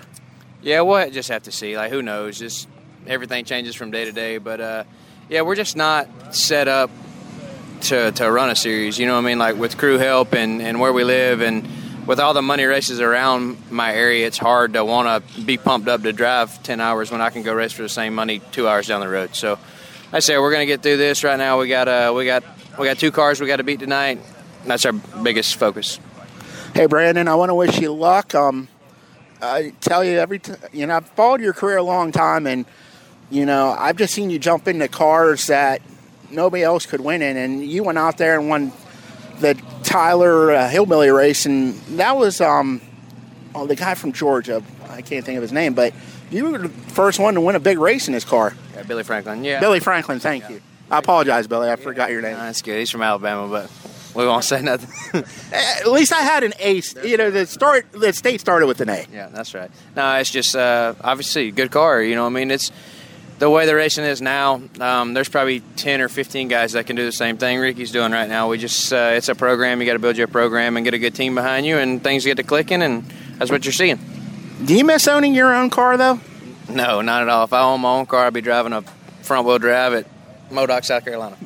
Hey, Brandon, I want to thank you. And, uh, again, I wish you good luck. And, um, you know, I know McCreadie's twenty points behind and uh, Moran is fifteen. But, you know, if I was a betting man, I'd still go with Brandon Overton because on these big tracks, you're one fast car. Yep, thank you. I want to take a minute and thank our marketing partners. Number one, Cochran Automotive. Pittsburgh's Pennsylvania Motor Speedway. Zarin Truck and Automotive, and R P S Financial Solutions. Without these people, we would not be able to do Rappin' on Racin', and I thank them. And now more Rappin' on Racin' with Don Gamble and Howie Balis. Welcome back to Rappin' on Racin', race fans. This is Howie Balis with two-time Lucas Oil Late Model champion Tim McCreadie. Tim, you're coming to Pittsburgh twenty points out of a playoff position. What do you got to do tonight to secure one of the final four berths? Uh, you just got to go out and try to run as fast as we can all night long, kind of like normal. I mean, we don't really try to change the approach too much, you know, because um, you start chasing things you don't normally do and things go awry. So we'll go out there and hopefully we can lay down fast lap and qualifying and then translate into starting up front of the feature and, and, and win the thing. That's what we're here to do. So basically, you're not even worried about points. You're just going to go run your race, and at the end of the night, if you're in that final four. Well, that's all you can do. I mean, um, uh, we've got to finish in front of two guys a lot of positions. I mean, the, the, the numbers are against us just from the statistical sense of it all. So um, we can't really look at it. We'll just go out there and do the best we can and, and try to, you know, like, obviously, if we're struggling in the race, our mid-pack where we're not going anywhere is we're going to do something different than we would normally do. Maybe you'd squeeze out a seventh, but if they're ahead of us, we need to come in and try something different, then that's what we'll do. This year, you kind of, uh, late in the season, changed the look of the car. It almost looks like your old uh, Switcher uh, Sweetener Plus car, you know, the way the colors are flowing on it. Maybe that would be the change you need. Yeah, maybe. We'll go out and... I don't know. It's been this car's been a little better. It's a new car, uh, so it's been it's been definitely more competitive, and hopefully we can just uh, ride it ride it to a win. And um, you know what? Real fast, I just want to commend you on the success. What people might not realize, you won back-to-back Lucas Oil Championships, but you were also doing the research and development, driving a Longhorn house car. End of the year, that association's gone. You're going to be still running the Longhorn, I believe, but as a customer, and you get to focus back on racing instead of racing and development. Yeah, I mean, it's not always easy to um, have uh, almost, uh, I wouldn't say every single customer come in the trailer, but we're at a track and there's twenty-five customers, twenty of them be over here, you know, either picking up parts or um, looking for setup helps or or just all-around advice. So, um, which, which I don't mind doing. I still do it, to, but we just don't have to maybe... Um, there'll be a little less traffic in and out, and we we the beauty is if we do get onto something that's really quick, we'll be able to maybe uh, ride out a little longer than, than you know one one feature like we used to. You know, there's stuff we run over the years that the minute we ran good one night with it, everybody else had it the next night. So um, we'll continue to do what we do as uh, race team Paler Motorsports and go forward. Hey Tim, I know you're busy, and I really do appreciate you taking your time out of your schedule for me. Thank you. Thank you, buddy. Race fans, right now we're going to grab a gen- word with a gentleman who won over twenty features so far this year between super late models and E-Mod. picked up his first ever ten thousand dollars to win Super Late Model feature earlier this year in Ohio. The pilot, the Wheeler Fleet Solution, car number seven, Mister Drake Troutman. Drake, welcome to welcome back to Rappin' on Racing. Yep, I appreciate it. Now, we talked earlier when you picked up the win down at Latrobe, and I, you, we were talking, and we gave a little preview. We said you were going to be going to hell on the hell tour this year. You did that. You had some great runs. Fortunately, a lot of bad luck, but more importantly, you checked off that bucket list, the first ever ten thousand dollars to win for your team. Yeah, for sure. It was a, a really good summer, and, I mean, granted, we had some some downfalls to the summer with the flat tires and stuff, but, uh, you know, our mechanical failures were pretty minimum, so that's always good to have. And, uh, you know, mainly just our issue was tires, which I feel like we got that issue figured out, and um, just got to put together a good night.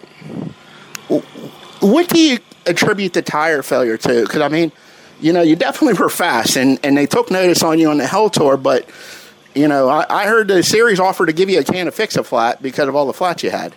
Yeah, it was a frustrating deal. We just had a, we actually ended up having moisture in our air compressor, air compressor, and uh, we started running nitrogen in them, and we haven't had any issues. So that's uh, definitely a lot of stress off of our back. That was uh, something that we probably should have thought of before, but um, just kind of slipped our minds, I guess. We were thinking about everything else and thinking of a bigger issue to find, and really it was it was a pretty small issue to fix. So we got that taken care of, and uh, you know, now we get to just work on speed. And I feel like we're we've been struggling a little bit here about the last couple weeks, maybe even the last month or so. But uh, hopefully, turn things around here tonight. We got a, a lot of help from a lot of really great people that's behind us. So it seems to me, on the outside, the Longhorn teams are all one big family.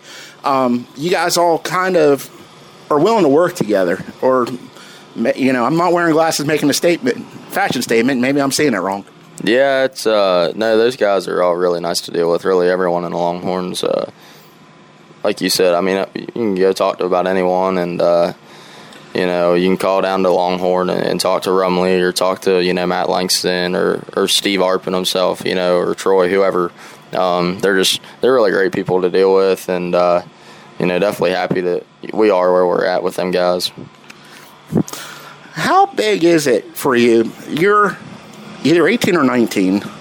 You're eighteen, okay. You just graduated high school, and, you know, some kids want to backpack around Europe, and what do you do? You jump in the toter with your buddy Hunter and the rest of the crew and crisscross America, basically going to hell. And more importantly, how did you convince your family that you were ready for for that?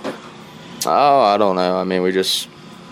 all we do is really work on race cars and, and go racing. So um, we don't really get into anything else. We don't have time to get into anything else. And uh, we know that this is what we want to do for, for a living. And, I mean, this is how we get our paycheck each week. So it's, uh, you know, it's fun, but it's it's a lot of work. It's people say all the time, it's like, you know, well, you don't have a real job. Let me tell you, I'd sooner go work at uh, – Harbor Freight or McDonald's, or I mean, it'd be a, a lot easier to do something like that. But we love doing this stuff, and I wouldn't trade it for the world. I mean, it's a blast doing this, and like I said, it's a lot of work, but uh, it's a lot of fun.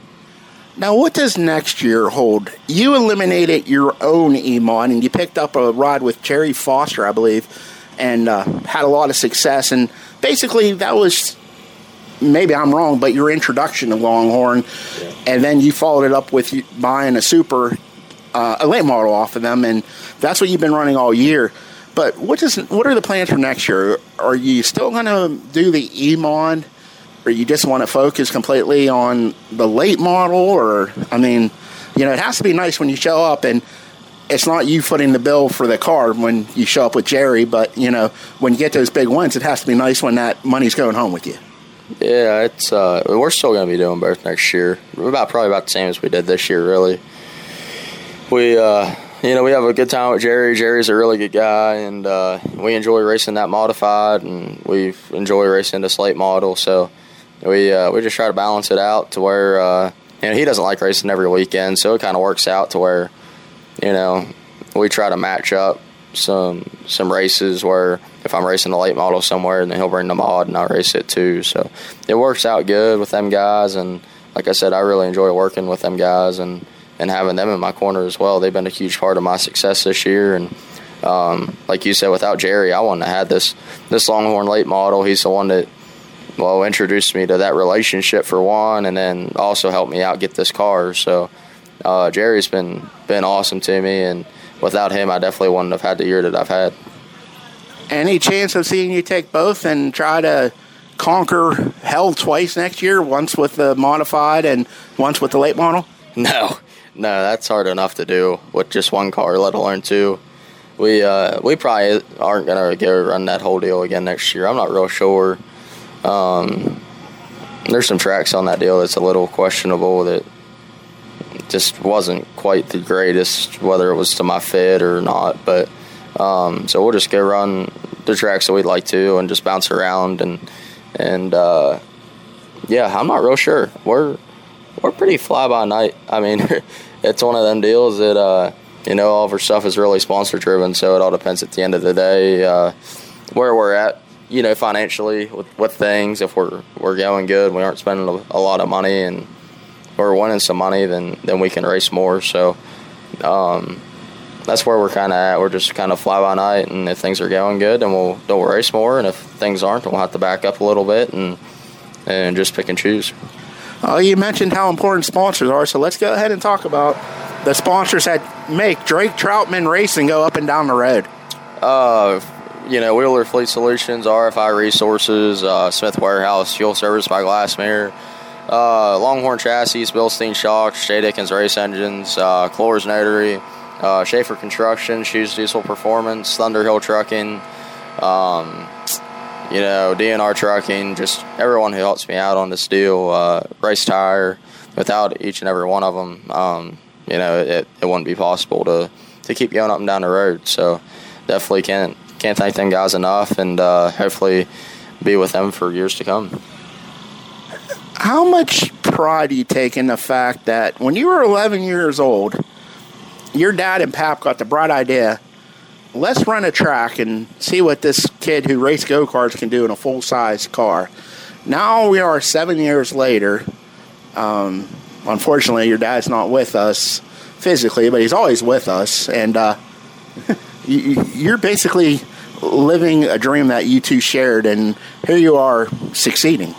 Yeah, for sure. That's probably the coolest part. It's just that, you know, mine and his deal was always was, I was racing, of course, and you know the deal was, or the goal was to to be able to make it to the point where we can compete with Lucas Oil and World Outlaws, and and there's nights that we can do that, and there's nights that we struggle. But um, for not being on a tour regularly and and popping in, I feel like we've. We've done pretty good this year, and um, I feel like we definitely made it, I'd say, about halfway. You know, I, I, I'm uh, I, I'm hoping, you know, and within the next three, four years that maybe I can get to the point where maybe even Papa went out at one of these shows. And, you know, the biggest thing is just keeping after it and, and working your tail off to to make sure that the car is always perfect and that, that you're ready to go. And, um yeah, you know, I, I don't know. It's definitely been really cool, and it's been a, a good ride. Well, race fans, be sure to keep your eyes on the Longhorn Chassis, D N R Trucking, car number seven, Drake Troutman, the driver, Drake Troutman Racing, fielding the car. I'm telling you, you're going to be hearing that name for years to come. Thanks for your time, Drake. Yep, thank you. And now back to Don Gamble and more Rappin' on Racing. Here's proceeded out of the car away from Ransomville, New York. Here's the winner, Eric Rudolph. Eric, welcome back to Mercer Victory Lane. Congratulations on the win. Tell us about that battle between you and King before he went high on lap number ten. Uh, he he had a he had a good car tonight, and I I, I think I was similar speed uh, as him. He might have been even a little bit better than I was. But it seemed like I was able to get through three and four a little bit better. Uh, looks like he got on the rough stuff a little bit and were able to slip by him, and then uh, from there we were just trying to uh, get by lap car as fast as we could. You know, just uh, you know, try putting a little bit of a gap between me and him. A little excitement coming off of turn four for you. You went underneath two lap cars. You weren't sparing no speed out there, were you? Well, you know, you know, uh, Cooter's uh, one of the best there is down here, so you know you can uh, take your time out there. He's he's going to be coming, so. Uh, yeah, we were trying to uh, you know pass as many as we could, but uh, I got to thank my guys for giving me an absolute uh, racing machine tonight. Uh, it was a pleasure to drive, and uh, threw us track threw us for a little bit of a uh, curveball tonight. It's a little bit different than uh, the few other times we've been here this year, but uh, it was a blast out there. You've had another great year this year, B R P Modified Tour Champion. This is your fifteenth win overall this year, is that correct? Uh, I'm not. I'm not really sure. I don't really uh, keep track of things like that. But uh, you know, uh, we're, we got a lot of momentum going. There's still some racing out here to go uh, for us anyway. So uh, for the rest of the year, big race for the four wheels coming up, and also Las Vegas. What do you want to thank for the win tonight? I would like to thank all my fans first and foremost. Uh, like I said, all my guys, and then each and every one of these names on the car here is uh, what you do for. So it's great watching you come down here and taking a car ride. Congratulations on night number one win. Hey, appreciate it. Thank you very much. So later tonight, you can be in the victory lane behind turn number four. There's from Ransomville, New York. Remember watching early reruns from the seventies to be down here back in the early eighties when the C R two Modified Tour came back for two years. There's both the small block and the big block modifieds, and uh, what a great year. I, I think I counted fourteen, fourteen wins on this season anyway in both the small and the big block, and yeah, a huge race coming up at Port Royal in a couple of weeks. fifty thousand to win for the Short Track Super Series, and of course, the big race in Oswego, New York as well. So we'll be back here tomorrow, folks. Once again, your winner, Eric Rudolph, six oh eight, number one of Blue Nine. Well, now since it's working, ladies and gentlemen, your winner of the Race Saver three oh five, Jeremy Kornbau. Well, what a night. You came in with a tribute car to this man here, Gary Edwards. You parked it in Victory Lane. I almost called you Gary Edwards about eighteen times out there. I remember having rode that car so much. What was it like out there winning in that car? I, was, I honestly thought about that myself. I was like, you know, I bet uh, Jim's probably getting a kick out of this calling this sixty-one again. But um, it was, when, when I saw Jimmy, I, I felt good early, but then I just kind of didn't know where to go. And I saw Jimmy and he got by me, and I, you know, for Gary's sake, I couldn't lose that race. It seems like you're the master in turn four because you did that diamond off the corner like you always do. Had all the momentum coming around on the high side. Yeah, there's a couple uh, couple holes there, and uh, I actually could just go above them. I know I hit them, hit them lining up a couple times, and I said, well, I better not do that. So going above them and even just carrying the momentum the whole way around the top seemed to be the best way instead of turning down across all the time. The famous Lou Blaney line did it once again. Now, who do you want to thank for the win tonight? Well, I got to thank Gary for the whole reason that this car is possible. He had no idea till uh, today. Last night, we, we spent all night lettering it up, and he had no idea. So, um, Gary, my mom, Lisa, everybody, they, they we were up till two a.m. last night. But it was all worth it now. If I, if I would have ran second, it wouldn't have been worth it. I've been peeling them off. Definitely worth it. Once again, congratulations. Do it again tomorrow night. Let's do it again. Yeah, sounds good. I told him if I didn't win with the sixty-one, I'm putting twenty-seven K back on. There you go. Jeremy, once again, congratulations on the win tonight. Jeremy Kornbau winning. Gary Edwards, Hall of Fame friend here. Nice job tonight with that. Here's your winner, folks, the twenty-nine. Gotta give Dad a hug. We'll get Dad first. We'll do that. I told you at Sharon it was the month of money coming up here, and after you won that race at Sharon from the rear, car looked pretty good tonight. Another win for this season for you. Yeah, we're we're fortunate enough to be up here. Uh, you got to thank the Lord for that. Uh, I got to thank my car owners, Bob and Brian Tarr. Uh, early on there, I saw Colton go to the top, and he was good. Something broke on his car coming off two there. It's a shame, uh, but he showed me the top was there, and there was lots of traction. The bottom was pretty greasy. The middle was pretty greasy. The top is it was dominant tonight. Makes it a little easier when you start near the front of the field tonight too, doesn't it? It does, especially on a track like this where there's lots of finesse in the middle and the bottom, and you've just got to you got to rail the top.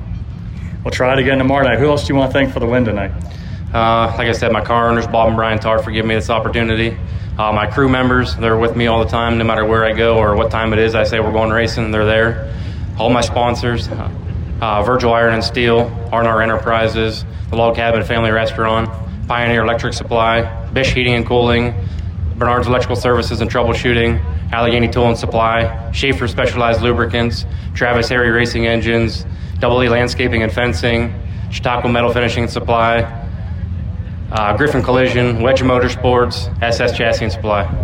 That's amazing how you rattle all them off just like that. That's great. Another great win for you tonight, and hopefully we'll do it again tomorrow night. Congratulations once again. Thank you. Kurt Bish picking up the win tonight. Of course, his dad's here in Victory Lane. That's a lot of sponsors to rattle off just like that. He does that good. He's up for a lot. Yes, right. His fourth win I have documented on the year. He's won two at Sharon now and two here.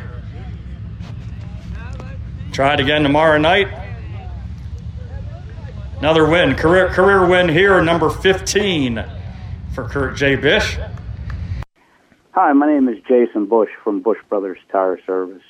We are one of the best tire dealer and repair shops in Allegheny County, offering phenomenal customer service, expert in-house with more than thirty years experience to ensure premium craftsmanship is done start to finish.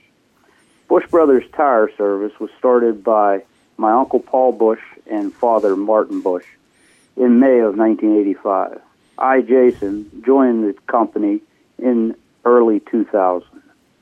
We offer state inspection and emissions testing, tire sales, tire maintenance, wheel alignments, general auto repairs, brake service, and free estimates. We are located at nineteen thirty-one Monongahela Avenue, Swissville, P A, one five two one eight. And for any additional information, you can reach us at four one two, three five one, five three four two. And now, more Rapid on Racing with Don Gamble and Dave Olivieri.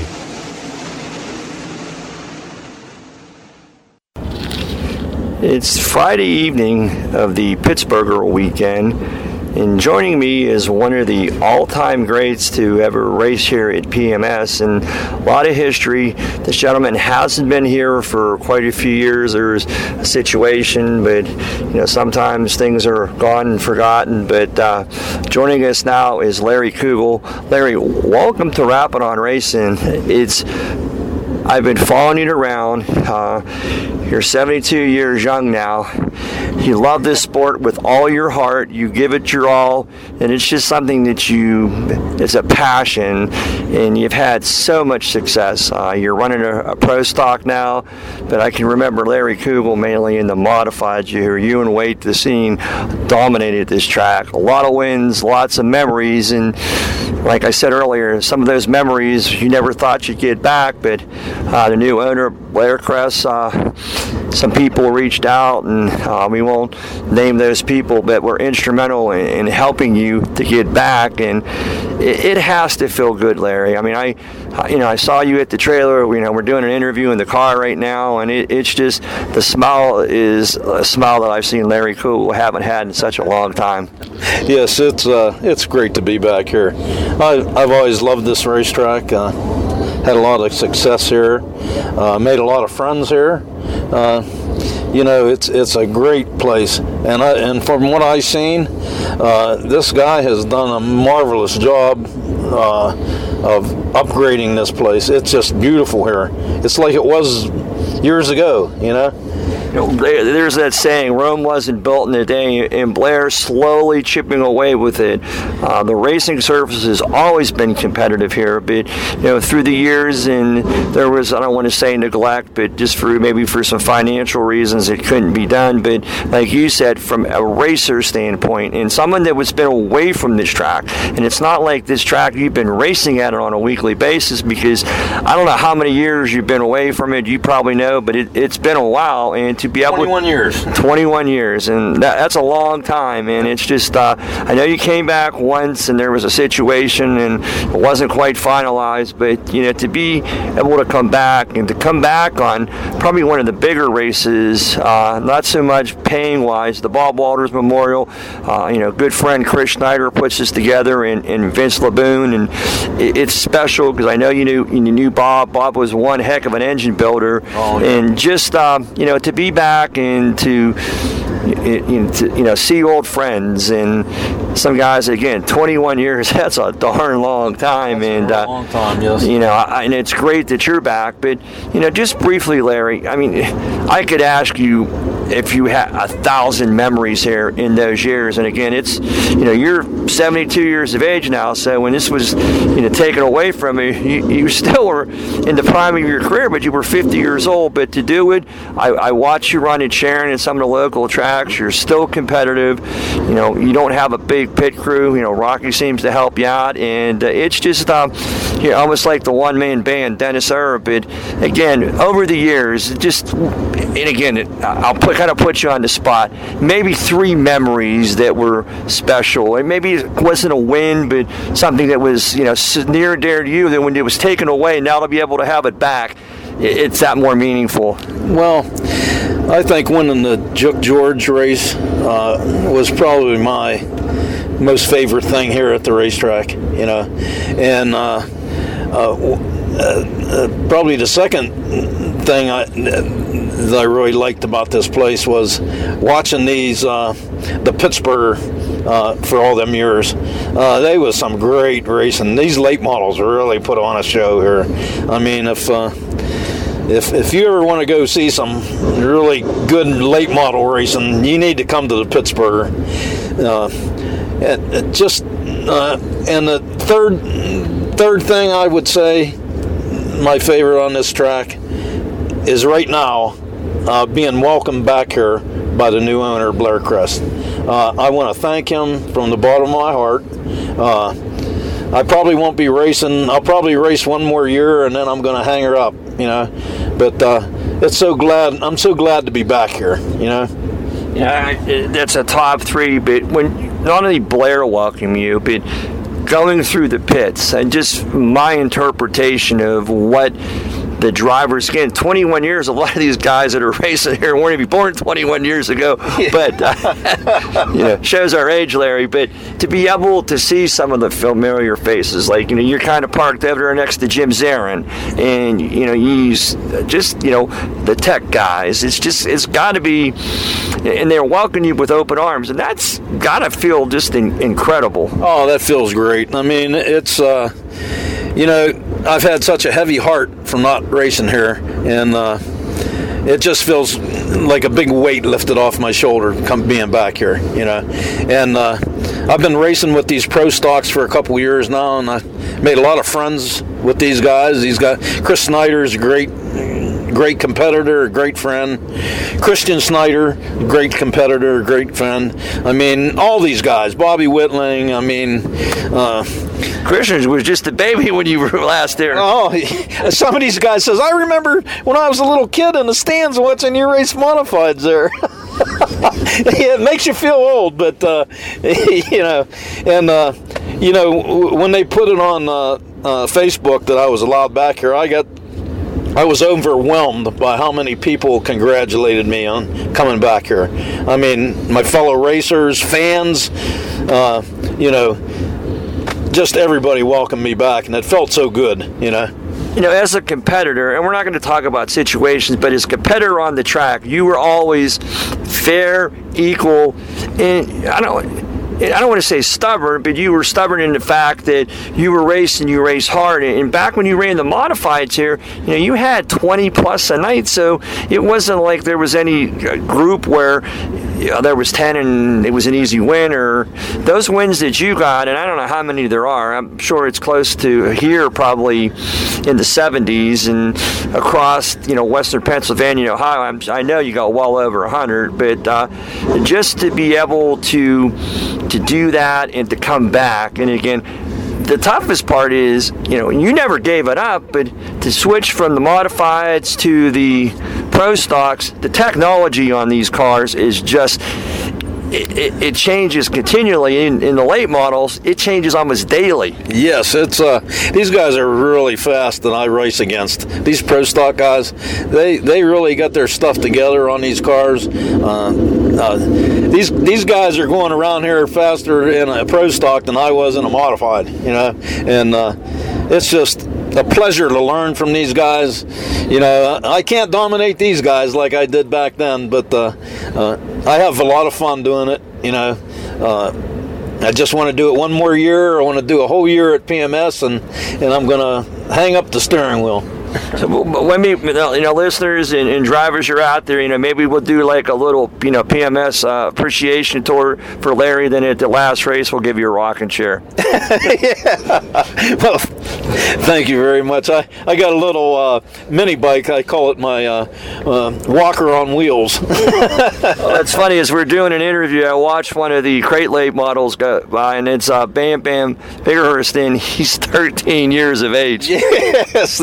Yeah. We didn't have uh, kids that young racing when I when I started. I started back in seventy-eight down at the uh, uh, Green Valley, you know. I think yeah. You might have a driver's suit older than that.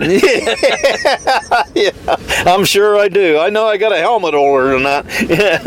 Yeah. Well, Larry, for myself and Don back in North Carolina, it's great to see you're back, smile on your face, you know, getting a chance to to live out Uh, your, you know, your final years of racing, and we're all looking forward to that uh, that farewell tour next year. And again, tonight, some big heavy hitters and expectations. Have fun. That's about it. Yep, just gonna have fun, you know. And uh, good luck to everybody I'm racing with tonight. And uh, again, I want to thank uh, Blair Kress for welcoming me back. Thank you. Well, Larry, it's always great to see you. I haven't seen you much other than around Sharon or, or some of the local tracks, but to sit here and to do an interview with one of the all-time greats at Pittsburgh, it's my honor. Well, thank you very much. Uh, it's an honor being on Rappin' on Racing. I, I remember when this Rappin' on Racing first started, and uh, it was... It's it's really grown, and uh, you guys do a great job. Thank you. Yeah, yeah. forty-five years now, so it, it, it's been, you know, quite a run for, you know, Don and everybody. So again, is uh, you know, not to be repetitive, enjoy the evening, but more importantly, enjoy the weekend. Yes, thank you very much. We're at the Pittsburgh, and we're talking to Max Blair, the driver of the one one one. Max, uh, congratulations on your Rookie of the Year with Lucas, and that's, you know, an accomplishment that not too many drivers did.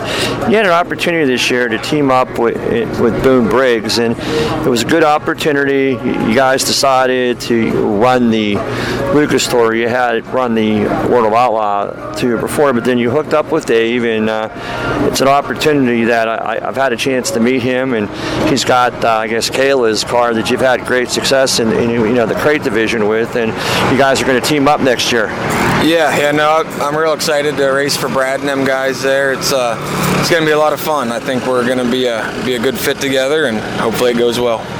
Uh, pretty much the same where I know Brad's up. I think he's up in the Conneaut area. Are you going to still base it out of, you know, your home, or are you going to do it out of Dave or Brad's shop? No, we're going to, everything will be still be based out of our, our shop in Titusville. So your dad's still going to be the crew chief? Yep. Everything pretty much status quo except uh, different car owner, and still going to run the Lucas Oil, correct? Yep, that's the plan. So, you know, while we're talking about that, we, we have to joke. You know, we're all here in Pittsburgh. We're diehard Steeler fans, and we, you know, you and Dustin Jarrett love the, you know, love the Fins, the Miami Dolphins. They're off to a great start, and you know, you you support them with the helmets. So it's kind of, I mean, when you go from state to state, do you ever get ribbed about the Dolphins? No, no more, no, not too much. I. Uh, I actually end up signing quite a few like Dolphins hats and things like that, so uh, it's fun. You know, my wife and I are season ticket holders in Miami. We go to as many home games as we can get to, and it's uh, it's really kind of my escape from what we do every day, I guess. It's I race and I enjoy watching football. You know, some people go hunt. You go uh, you go to fly to Miami. That's not too bad of a thing. A little bit warmer weather, and uh, enjoy the watch the fish play. Yeah, yeah, we we love it. Again, uh, next year, pretty much the plans. Uh, and again, I know nothing's, you know, concrete, but you know, to run the Lucas. And you know, what was it like for you? You had run the Outlaw Tour, and you know, when you run the Lucas, Max, it's tracks that you you haven't seen. And you know, when you go back next year, you'll have some a little bit more familiarity. Yeah, that's the hope. I mean, it, we went to a lot of new racetracks, but uh, there's a good group of people to race with. You know, I enjoyed getting getting to know everybody, and you know, I, uh, I'm looking forward to the opportunity to go do it again after being at the places. uh, before.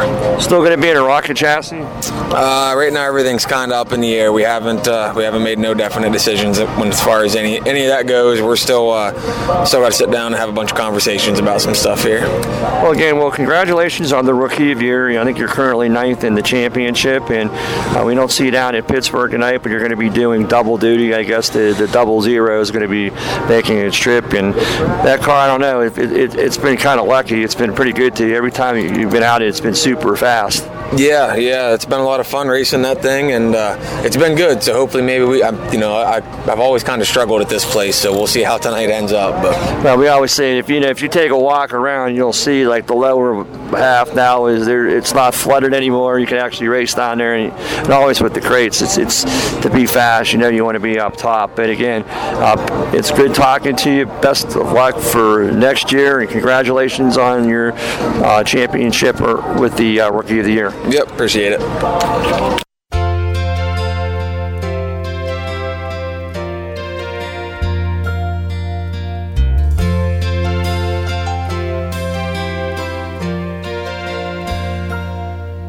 If tomorrow all the things were gone, I'd work for all my life, and I had to start again with just my children and my wife. Thank my lucky stars to be living here today, 'cause the flag still stands for freedom, and they can't take that away. And I'm proud to be an American, where at least I know I'm free. And I won't forget the men who died, who gave that right to me. And I gladly stand up next to you and defend her still today, 'cause there ain't no doubt I love this land. God bless the U S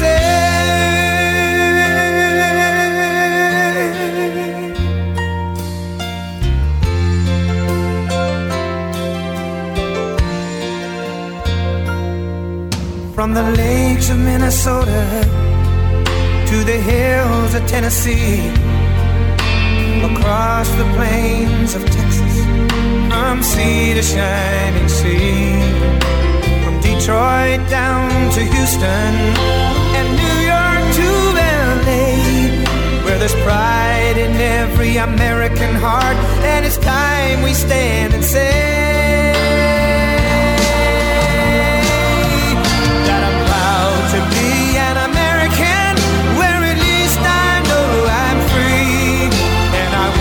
forget the men who died, who gave that right to me. And I gladly stand up next to you and defend her still today, 'cause there ain't no doubt I love this land. God bless the U S A.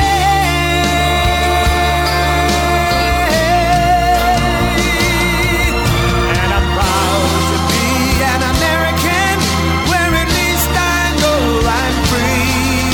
And I won't forget the men who died, who gave that right to me. And I gladly stand up next to you and defend her still today, 'cause there ain't no doubt I love this land. God bless the